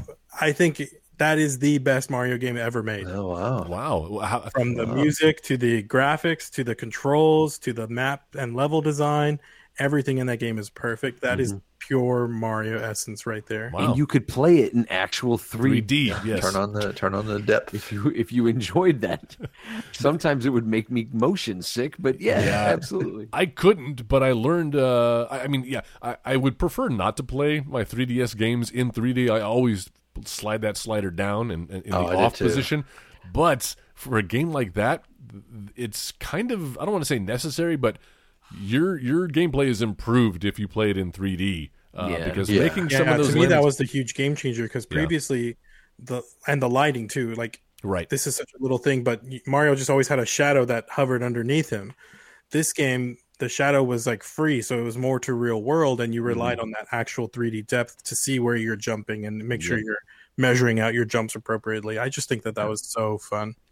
You know, for me, it felt a little beta to me because um, some of the camera angles, you know, I was praising the camera controls in the Galaxy games. I felt like it took a bit of a step back in 3D Land uh, because there were a lot of levels where you're kind of like jumping down a hill and the camera kind of goes above you, almost in this three quarter angled view. Yeah.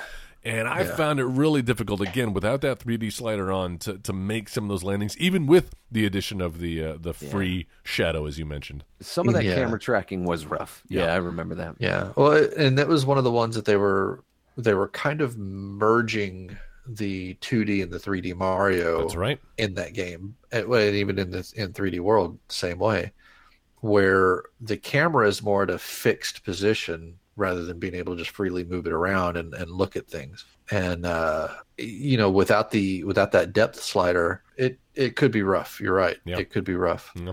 But even without it, it was doable if you you know if you were careful enough, I guess, or, Yeah. or methodical enough, and got enough one ups because you died a lot experimenting. And that did happen. Yeah, it was definitely a learning Yes. curve for me. Um, Yes. And so I, I can't give it a perfect score like you, Mark. Uh, but I, I sure got my enjoyment out of uh, Mario 3D Land on the 3DS. Uh, and before we got back into 3D again, we had a couple more 2D side-scrolling entries in the new Super Mario Brothers uh, franchise. uh, New Super Mario Brothers two for the um, I guess The 3DS. just for the 3DS, right? I don't, 3DS. I don't remember it having 3D capabilities. Could you actually did it do anything if you had the 3D slider on? I don't believe so, other than just adding a little bit of Looking depth to the 3D, to the yeah. land, which I think was just kind of a mandate. Uh, and Nintendo was trying to lead by example. Like, hey, we're going to add 3D in our 2D side-scrolling game, whether it needs it or not. Uh, Right. But really enjoyed that one. It was more of what we loved in the others. Um, anybody have any dissenting opinions there? No, no, it's good. No? I think it was the first time It was Nintendo was like, "Oh, these coins should probably have purpose." And There should be a reason other than score. Yeah, that was the first one they added like a, a lot of emphasis on the coins, which I was like, "Yes, yes, this is good. Keep going." That's true. They did, yeah, wasn't the subtitle like a thousand golden coins or something like that?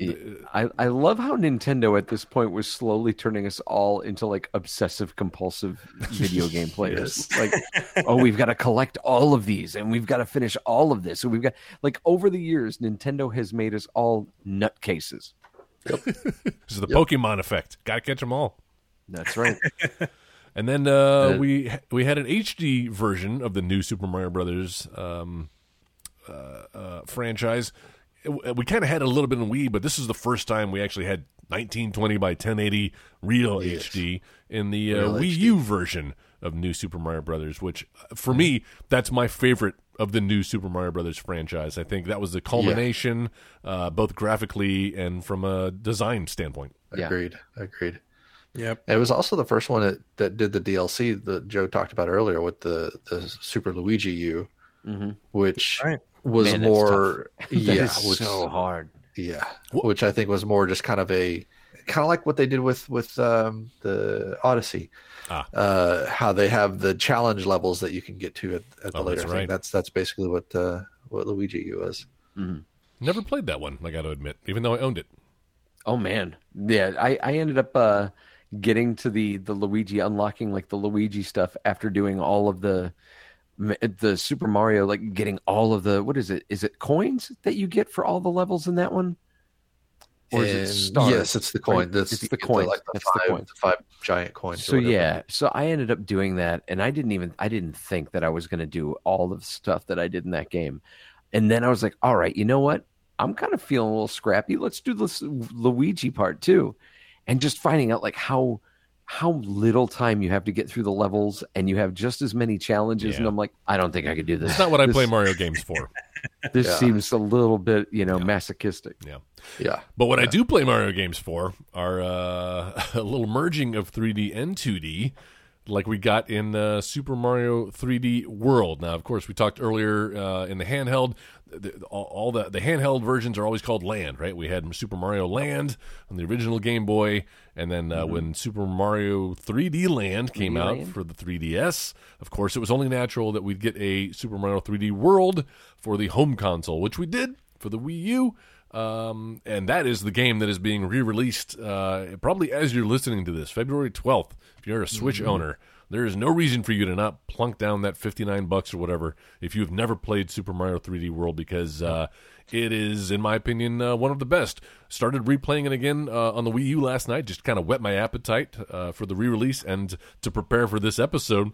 And uh, yeah, man, forgot how much I loved it. How it brought back the the overworld that was introduced in Mario Brothers 3 all the way back in the uh, 80s and uh, just kind of everything is kicked up a notch and so colorful and vibrant and the animations and things exploding. Everything feels so big and, and it just feels like a candy shop. Like everything's got a nice gloss and a gleam to it um, in a way that I, I hadn't seen in a Mario game before and certainly not in a 3D Mario game.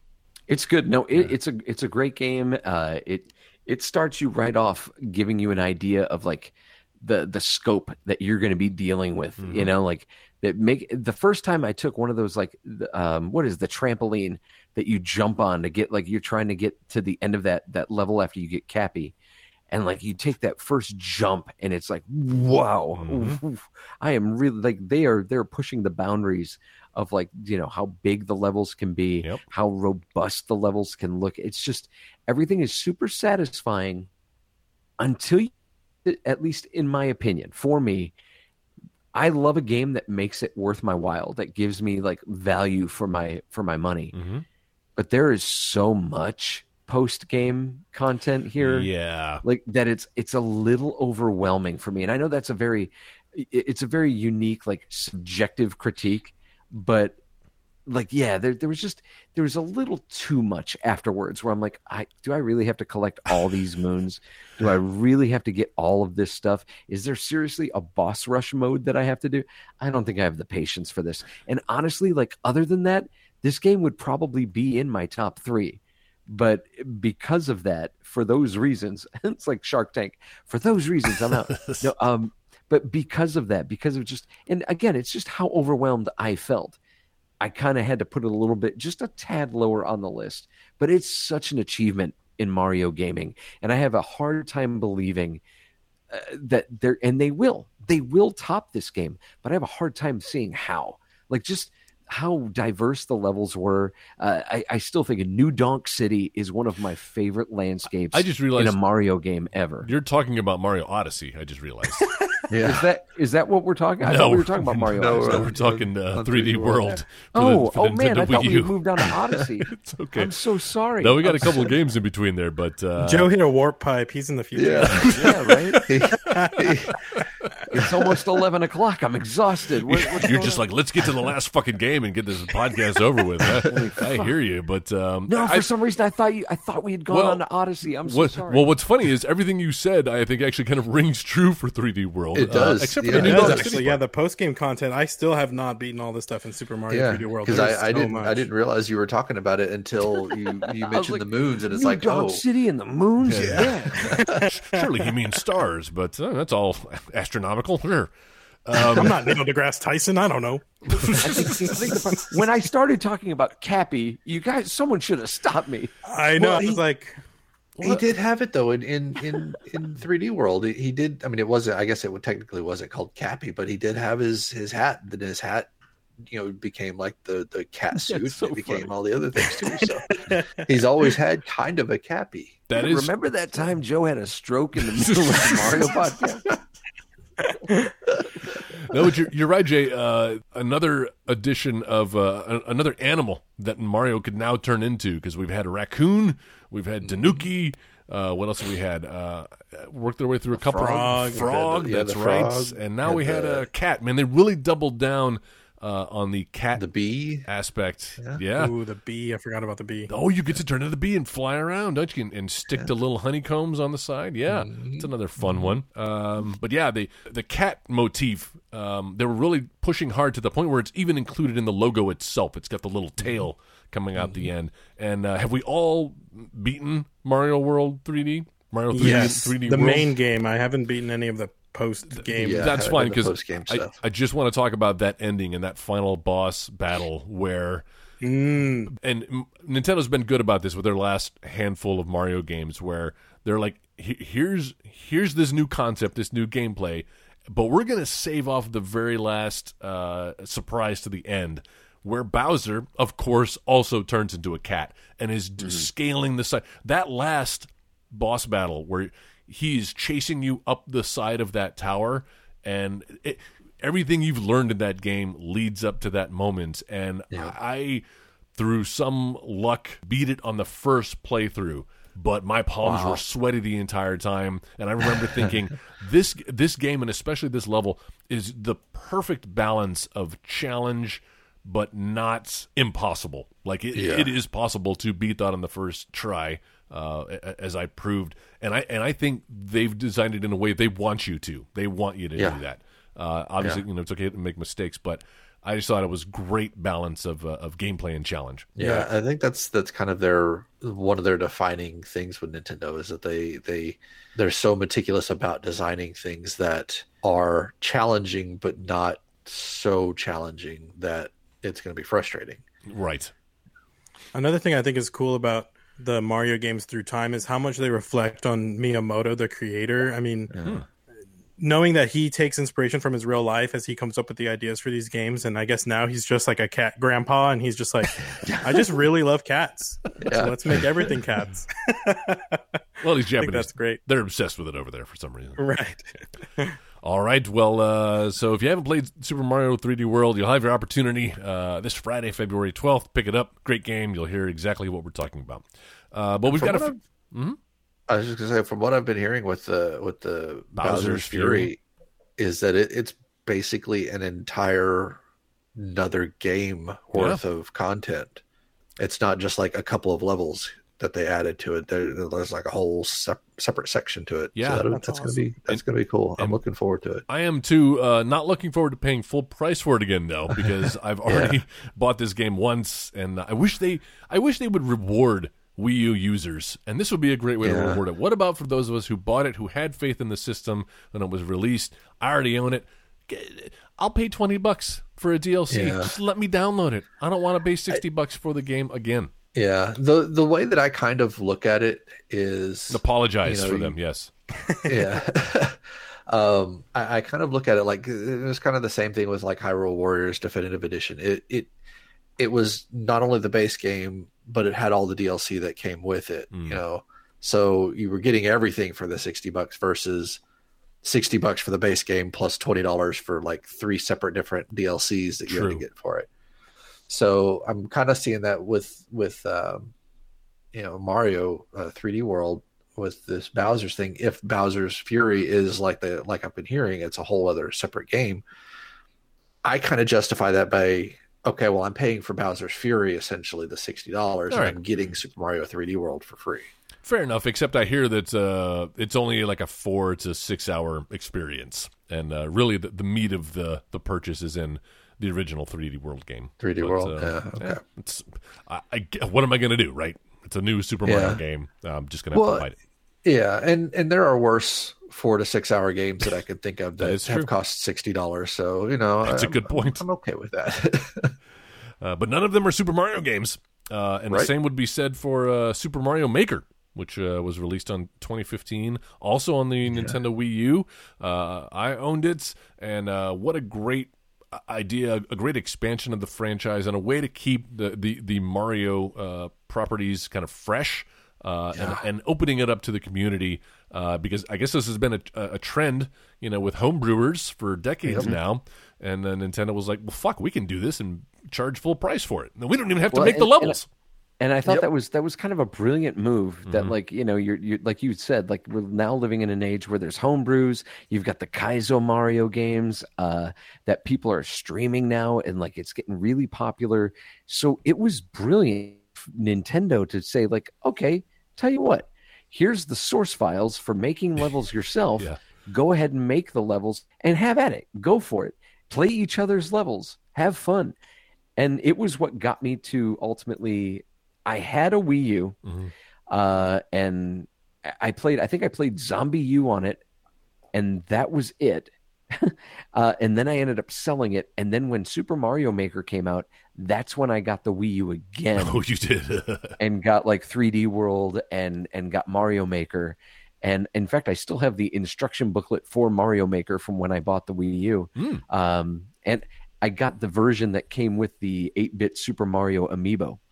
Uh, I think that was the big Nice. selling point. I was like, "All right, you've got me. I'm gonna I'm gonna buy this system because of this little plastic toy that comes with it." Mhm. Uh, but yeah, no, I, I love Mario Maker. I love what they let you do in Mario Maker. That's a franchise that I hope just keeps on going. Yes, absolutely. And I, I hope that they expand it to their other franchises. That that Oh, kind yeah. of mechanic. Oh yeah, Metroid Maker, Zelda Yeah, Maker, Zelda Maker. Zelda Maker. Kid kind of Icarus Maker. Zelda Zelda Maker. maker. in the last In- Zelda yeah. that came out. Yeah, so- Link's Awakening. Yeah. Mhm. Yeah, it feels like that was a little bit of a trial run, wasn't it? Mhm. yeah. Yeah. Well, we'll see.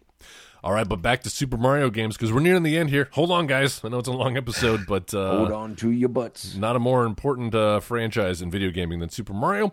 Uh, so much so to the point where he finally made his debut on mobile phones. Nintendo finally, uh, I mean, I hate to say it, but I, I, I think the only reason we have them now is because uh, of the death of the president of Nintendo at the time, who was very hardened in his views that uh, we're not going to make mobile games. Uh, and Yep. uh, they finally let up on that in the last few years. And we now have Super Mario Run, which uh, I downloaded, Jenna downloaded, and for a while that was like our therapy. Like Yeah. the, the mechanic, and, I- and I love it's not just a, a port. Um, because you know Nintendo, as we talked about earlier, is always trying to find uh, n- new ways of, of control. Uh, and instead of adding something, here they've kind of stripped away, uh, you know, buttons basically, uh, and, and realized that you know mobile games are kind of hard. You can't just do a one to one translation. I can't imagine trying to play a game like New Super Mario Brothers on a mobile device. But Super Mario Run, where you don't even have to move, Mario is constantly running forward, hence the namesake. And uh, you just control when he jumps. You tap anywhere on the screen, he'll jump. He can do it a double jump off the wall. And this introduced all new sorts of ways to navigate the mazes and levels. Uh, and man, is it addictive! Uh, we spent a lot of hours, never paid anything for that, but uh, would gladly pay uh, for Super Mario Run. How about you guys? Yeah, no, I, I agree. I don't know. I I, I like it. Uh, I I played it for about a you know about a month or so, and I don't think I've touched it since. I, I there's there's just kind of a lack of engagement in it for me uh, that I'm just I don't know. I didn't I didn't dig. Yeah, There's- well, it, it, it is. It's because it's you know it, it's so stripped down. It's so simplified, and I, I don't think I don't view it as a like a proper Mario game. Where I was about to say the same thing that I'm surprised this made Joel's list because I was like, I don't know if this really counts, man. I think you're overcompensating for missing out on the other mobile titles. maybe, maybe I am. But uh, but yeah, like this one doesn't really register on my list. yeah, but yeah, I think it. I think it was mainly intended to be just something to kind of pick up and play for a minute or two, and then put it down and and Yes. You know not See, that's it again for I a guess while. that's fine if there wasn't already a library of mobile Mario games that I could play on other systems. Yeah. Good point. Yeah, You know, but but I hear you. I mean, that's kind of if you don't embrace the future, if you don't evolve, you die. And I think, you know, while I understand that mentality of let's never get into mobile gaming, I don't think that that's a viable option if you're going to have a successful business. True. You know, you have you have to embrace that because if no other reason, you're going to learn from developing something for the mobile outlet. You're going to learn from that, and there's probably plenty that you could then translate over into one of your other console games. So, Yep. I'm sure Run has its value from a development standpoint. It's you know, it, it's it's got to be there. I just it just I hate repeating myself. It just wasn't for me. No, Yeah. I hear you. yeah, that, that's fair enough. Yeah. That's fair enough. It was a fun time though, I, and I think it was cool that they tried giving you as much of a real Mario experience on the mob on the mobile platform as they could. Mhm. And I like that they leaned. They did the same thing with Mario Maker, where they not only did, is it for casuals, but they also leaned into the speedrunner market with these Yeah. this speedrunning where you race against your friends or whatever. And I Yeah. think that that was really cool. Yeah, agreed. Uh, you're right. Maybe it doesn't belong in this canon uh, list, but uh, God damn it, there it is. Uh, before we move on to, uh, Damn it, there it- I know Joe is eager to talk about uh, Odyssey as he already started. But before we do that, I just want just to touch. splice in what I said here. I wanna- no, let me. We'll, we'll we'll talk about it proper. Um, but we're going to save it for last. But before we do that, we already talked about Super Mario Maker. Uh, and in the summer of 2019, we got the sequel, Super Mario Maker 2, which basically uh, same game kind of changed because we no longer had the Wii U pad, uh, which made it really easy to kind of use the stylus and drag and drop your elements. Yeah. Uh, so kind of changed the, the the way you create the levels there, but opened it up uh, to other games in the Mario franchise, Mario 3D Oh, dude, World. yes. Um, it, there was a rumor for a while that we would finally see a Super Mario Brothers 2 uh, skin. There are. Yeah. Did they there are. finally release that? for characters? They have characters that are Super Mario 2 skinned. Yeah. But, but not They- level they- design? They have but but not I don't think level design. Hmm. Uh and you've got Zelda, Zelda character Oh, skins yes. that you Yep. can use, use their powers. They they open the door to so many other things in Mario Maker 2. Again, that's why I'm saying like keep this franchise going because Yeah. it's just it's firing on all cylinders and for for someone who doesn't like the create your own uh, kind of video games. Like as everyone said, like, dude, you got to play Minecraft. You would love Minecraft. I don't. I really don't. But I love Mario Maker 2. Well, so and and the good news the good news about Mario Maker 2 and, and and it was a welcome addition is that you didn't have to make any of your own levels because Yeah. Yep. there were 99 new le- it's got 99 problems but new levels aren't one. Uh, but but the Switch ain't one. That's the Switch ain't one. That's right. uh, it was basically like buying a brand new. It, it's more of a sequel to Super Mario World than Yoshi's Island Super Mario World 2 was. Yes. Yeah. Uh, because here we are uh, playing newly designed levels in the style of your old favorite 2D Mario games. Um, and just brilliant and trying new things. And, and I, that's one thing that I love about the sequel that they didn't do with the original, which they made it its own game. There's this overworld, there's a story, there's got uh, a progression of, of levels to go through. I never felt like I had to hop online and play some of these impossible levels that other people were designing. Here's enough of a challenge and enough freshness uh, in the Mario franchise for me. Yeah, uh, definitely a market improvement over the original. Yeah, Oh, for sure. And and one of the later updates they did on it too was they they did the um, uh, where you could actually take and make uh, worlds in Oh, it, that's right, where overworld you could have with a yeah have a full levels. overworld map. That's everything. right. You can build your own Super Mario World. Yep. one of the things like it, like you had said joel like you could play casually you could play your own game but then you could see like hardcore players doing that there's one of the things like i watch a lot of speedrunners that play mario maker in fact that's one of my favorite games to watch people on twitch play Yeah, me too. and but to watch some of them do that thing where like they they have they're holding a shell and they throw the shell and they bounce off the shell while it's and i'm like i can't do that no. there's Yeah. no way i can't Yeah. do that I feel almost feel how like do it's, you do this it's almost like hacking the game. Like the game shouldn't be able to be played this way. yeah and yet there it is. Mm-hmm. Wow, how could they Yeah. possibly improve on this in Mario World or in Mario Maker 3? I think just adding more level options and Yeah. adding more like Yeah. diving into some of the other Nintendo franchises, allowing you to play as Samus in a Mario game or in a Mario level. Like I think that's part of the fun is being able to play as other characters. Like there was um oh dude, what was the uh, the homebrewer guy? He was making he made like uh was oh, it- you're y- the one with like uh, all the different characters in the original Yeah. Mario game. yeah, you could play yeah. as the guys from Contra in Mario or you could be Yeah, there Mega was- Man. Yep. like, Simon that's- Belmont in there. Yes, Simon Yeah, Belmont, and that. it's like to to try to challenge people to make levels that you could finish with any of these characters. Like because the the jumping mechanic for Mario and the jumping mechanic for Simon Belmont in Castlevania 2 are completely different. Completely different. And so to to challenge someone to be like, all right, you've got to make a level that could be finished with any one of these characters. Mhm. Now that's fun. That's a cool Yeah. little challenge. I think you know, in that same vein, uh, like instead of going Super Mario Maker, making it Super Nintendo Maker, Yeah, where you can Yes. merge gameplay mechanics. So you go Yeah. from a side-scrolling Mario level, go into a pipe, and suddenly you're in top-down Zelda, and so on and so forth. I think that would be really, really cool. Ooh, I Yeah, love that that. Jay, very you and. I have talked about that for many years. Yeah. Really?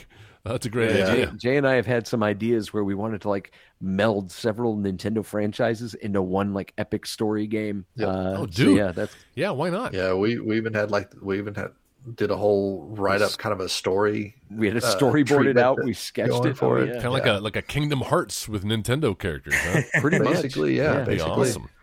Uh, or well, either that or going the 3D route and letting you build out 3D levels like with Lego blocks, kind of, and holy Yeah. shit! building a 3D Mario would be cool. Uh, that would be very cool to see something like that in a. Wow, in a sequel or a, a third one. Man, the level of complexity to do that and to plan out, um, maybe beyond the average user, but uh, Yeah. I, I would play it. I'd be interested in that.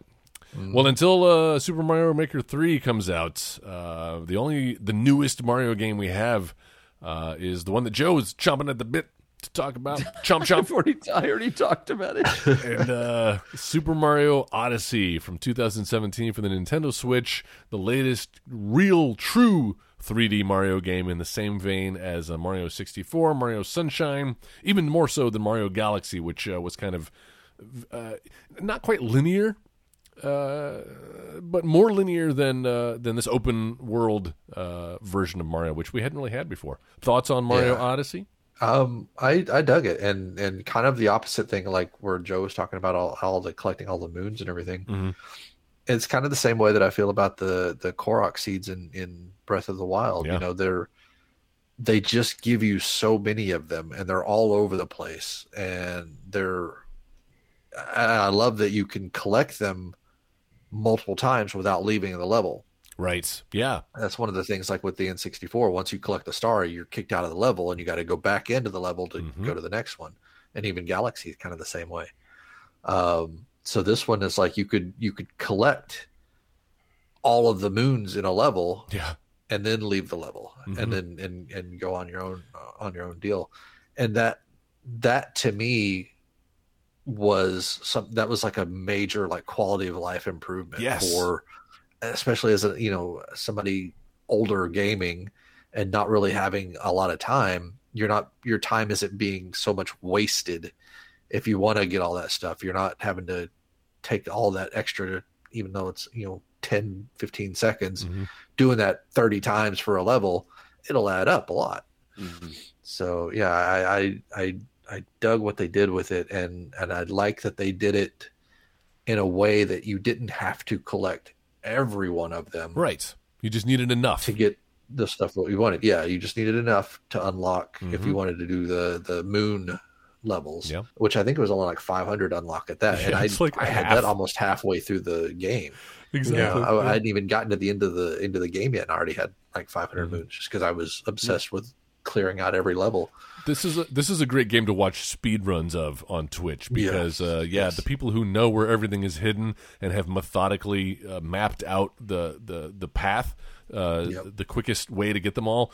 It- It's just mesmerizing and it's so Yeah. um, fun to watch and fun to play. This uh, I think was number three on my list behind Mario Galaxy and Mario World as far as Mario games. When it came out, I felt it was like the ultimate Super Mario game because it, it melded all of the things, all the past 30, I guess at that point, two years worth of Mario that we had learned from the 2D side scrolling uh, levels, which are in here in a certain way. Uh, even the old sprites they've lifted. The whole game just kind of feels like a love letter to the Super Mario World franchise. And uh, man, I don't think he's ever controlled better. He's never played better. It feels so just buttery smooth. The mo- the, the game is constantly at 60 frames a second uh, and colorful and and and and no voice acting. That's right. Yeah. Yeah. Well, that's not true. Actually, we've got uh, what's her name? Well, There's you a little the- bit when you're in New Donk City. That's right. There's Pauline. some of With that. Rosalie, uh, yeah, Pauline. That's true. Pauline does a, does a lot of talking and singing in this game. And singing. Yeah. That's right. I don't even mind the songs. origin. Everybody knows the origin of Pauline right. is in Donkey Kong. That's why Kong. she appears in New Donk City. Yeah. Um, yeah. No. Th- have you guys ever done the? Uh, did you put together the uh, the the Switch VR no, for the Not the, yet. the cardboard? I I, can't remember that. the Labo. Oh, yeah. yeah. the cardboard. Yeah, Labo. the yeah so i um i did because they were like oh yeah you could play you know we've we've specifically made some 3d stuff uh some vr stuff for super mario uh, odyssey and for breath of the wild and it's like okay cool um it just didn't it, it didn't have the same feel it didn't feel worth it like that was the reason i got that labo was because ooh i want to place i want to try vr um first of all their whole idea of how to do vr is just terrible and ill thought out. uh, but uh, but yeah, the levels themselves are just kind of like, huh. So you can like be looking around, but it, it's tough to play the game because you're still third person view. So you're playing Mario and like, but you want to look around and you can't like with because you have in front of your face because you're you're playing, but you want to look like that's what I want to do when I'm playing a VR game. I want to move around, but then also look and see around me. And Yeah. you don't quite get that capability. Uh, so don't fall for it. Uh, it's maybe a little bit late of a warning since that came out like two years ago. Yeah. uh, no, everything that Joel said is correct. And just to go back to what I said when you were talking about Super Mario 3D World, uh, it's a beautiful game, and it would have been in my top three if it wasn't for all the post game content, like Ah. what Jay was talking about. There's so many moons. There's so much crap to to collect, and like I said, if Mario games have done anything, it's made me an obsessive compulsive player, and I've had to try to train myself to not do that anymore. Uh, and Mario Odyssey made it really tough.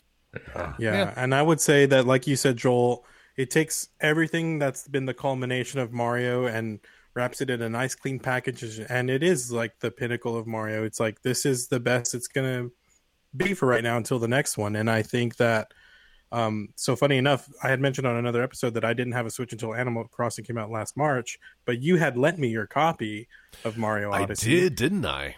to play on a person's Switch that I was borrowing because I really wanted to play Mario. And you were like, "Hey, are you have you beaten it yet? Because I would really like my game back." Because I, I know you're like I, I've been wanting to play it. I I already beat it, but I want to play it again. So Yeah, I, yeah, I know you love that addictive. game a lot. I do, Mhm. and I, and I love the new mechanic they introduced with Cappy Joe that you talked about before, where um, he he can transform into any of the enemies. I think I think there's like a hundred or so different things that uh, Mario can inhabit. Uh, the, the soul of basically and control in this game. I think it's a, it, much in the same way that Galaxy kind of opened up the Mario uh, world, no pun intended, uh, into the, this new form of gameplay. Cappy has done that for Mario, and I hope to God they're working on a Super Mario Odyssey 2 because I would love to see a direct sequel to this game, if not just some like DLC uh, levels that they can they can add on to it. Great game. Yeah, there, there's definitely some rumors going around that there's that there's an Odyssey two. I mean, why uh, wouldn't there be? If was- not in development, at least yeah, at least I mean, rumors that they're going They, to. they're working on another Super Mario game. That much is sure. And as long as Yeah. Nintendo is around, they will be creating new Mario games.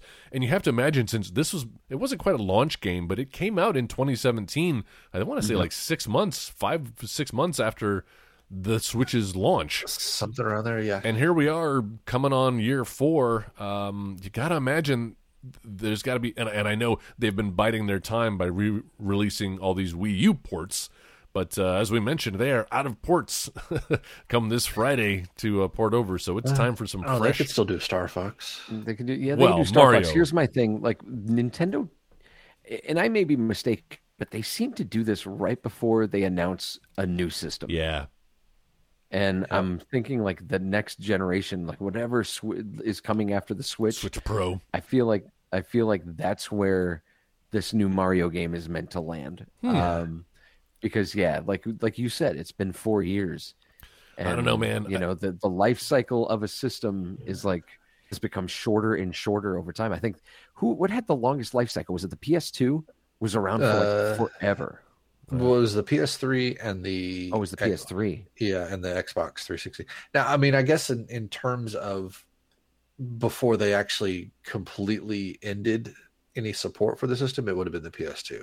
hmm Um, because that was like 2000 to 2014 or something like that. Yeah, But the actual major sales lifetime was only to like 2006 or something like that. And I mean they're they're coming to a close on the 3DS. I mean I don't think they've made No. anything for the 3DS. 3DS is dead. Uh, Oh yeah. The 3DS is pretty much dead. I mean, Yeah. Switch is covering both the handheld and the console market for them Yep. now. Yep. Yep. So yeah, like what? Why would you still support the 3DS, even though there's still some fun stuff there? Um, Well, I don't know. I'm but- actually surprised they held on as long as they did with it. Yeah, that's true. It's it's weird that we had we lived in a world where Switch and 3DS were both available, with just like fifty dollars apart. you know, Yeah. Yeah. uh, in price. Uh, I, I don't know. I think the, the Switch has such a huge install base now, and it's ever growing. Uh, they'd be leaving money on the table by not releasing a sequel, uh, even if it's not as great as the original, because the, the millions of people who already own Switch, you know, they're going to pick up Mario Odyssey 2 or whatever it happens to be. Yeah. Uh, I think by holding off and making them buy another console, uh, they would be making the same mistake they made with the Wii U. And we saw how that turned out. So uh, hopefully, fingers crossed, we'll get a Mario Odyssey 2. I, I do hope with whatever they do come out with as far as the next console, I, I hope that they follow along what they did with the the DS. Well, actually the the Game Boy to the Game Boy Advance to the DS, how you could play all of the old games moving forward. So I'm hoping whatever this new console is, you'll still be able to play your Switch games on it. yeah, I think backwards compatibility has become such an important thing for gamers. True. Yeah. I mean, we're we're seeing that with like the PS5. I can still play, I think, pretty much all my PS4 games on the PS5. Yeah. The only reason I keep my PS3 is because I have one of the ones that's backwards compatible all the way back to PS1. Yeah. Uh, it's important for me really that I hoping- inve- I've invested in these games. Uh, it's important for me to be able to still play it without having to keep like every system that I've bought over the past 20 Right. years. Right. Um, so I, I I dig that. So I think that there will, but I also think that's why the push to digital. You know that Yeah. like if you get something on digital, then you could just you know unlock the license for whatever new system that you get. I mean that's counter to what I like doing. I like owning my Right. game. Uh, you know a, cou- a couple of examples. The Scott Pilgrim game. If you didn't buy it on the 360, they delisted it. They took it off the marketplace. There was no way to get it for the longest time until they just re-released it now cross-platform. Yep. uh, they took it away from you. It was it, there's a digital version. I mean, I don't think they went into people's individual accounts and took it away, but they definitely weren't supporting it. You could play it, but if you ran into a problem, like Yeah, what are you going to do? SOL. Mhm. Uh, but then there's that Transformers game, Devastation, that like it was on the like the PS shop, uh, eShop. Then they took it down. There was no that game unless you bought a physical copy of it. And I think with uh, with a couple of the WWE games, they not only took some of those games down, but like when Hulk Hogan got into his legal trouble, Mhm. they took away the downloads, like to be able to use his character. Yeah. So I don't want to come. I don't want to pay my money to get something, and then have someone have the opportunity to take that away. Like Yeah. that's why I like having the physical stuff. That has nothing to do with what we're talking Yes. about here. Get off your But, uh, soapbox, Joe. it is it is a tangent that I will happily go fall down that rabbit hole. Um, yeah. So, uh, what would you like to see if if you know in this Mario Galaxy or Mario Odyssey? Yeah, I'd like What- to see Mario Galaxy 3. You nailed would- it. What would you no? But what would you like to see in the next Mario game that we haven't seen yet? Hmm, that's a great question. Oh my question. god, yeah. Let me think about this. I really want the return of a 3D hub. I I really loved the Peach's Castle in Super Mario 64. Yeah. And don't get me wrong, I love the Super Mario 3D or Super Mario World map style hubs, Mhm. but I really love open hubs Yeah. a lot. Yeah, yeah, especially something like that where you can explore the hub too, and there's stuff to find and unlock and do things in the hub. It's not just you know here's a here's where you go to this level, here's where you go to this level type thing. Mhm. Uh, I mean, I was kind of half kidding, but uh, my heart uh, uh, still yearns for a Mario Galaxy 3. If you do a Google search for that, you'll find uh, several other people who feel the same way. Uh, for me, that's just the pinnacle of Mario gaming. So inventive, so many things you can do when you add gravity and him being able to walk around three dimensions. I, I miss that, and I would love to have a pro controller. Uh, you know, modern style of control uh, in that in that world where maybe I can control the camera a little bit. Yeah. Um, all right. Well, hey, we did it. We went through 35 years worth of Super Mario games without even touching any of the other franchises, spin-off franchises, uh, and we have a super super-sized episode for Super Mario. So, uh, thanks guys for being Mario Super on, Show. and uh, thank you guys for listening. If you have, uh, why you go to our Facebook page and share what your favorite Super Mario game was. Uh, you can also tweet me again um, at 16-bit gladiators on Twitter, uh, and you can find all those links on 16bitgladiators.com. Next week, what are we going to do next week? I think we've decided we're going to tackle the topic of fighting games. Games, fighting games and and specifically, you know, not talking about games like Final Fight or Streets of Rage, which technically have fighting in them, but we're talking about games like Street Fighter 2, where uh, Yes. people fighting against each other, either at home or in an arcade, and just the cavalcade of copycat games that came. Uh, some that are still around today, some that have died, uh, others that have morphed into something else and rebooted and reborn themselves.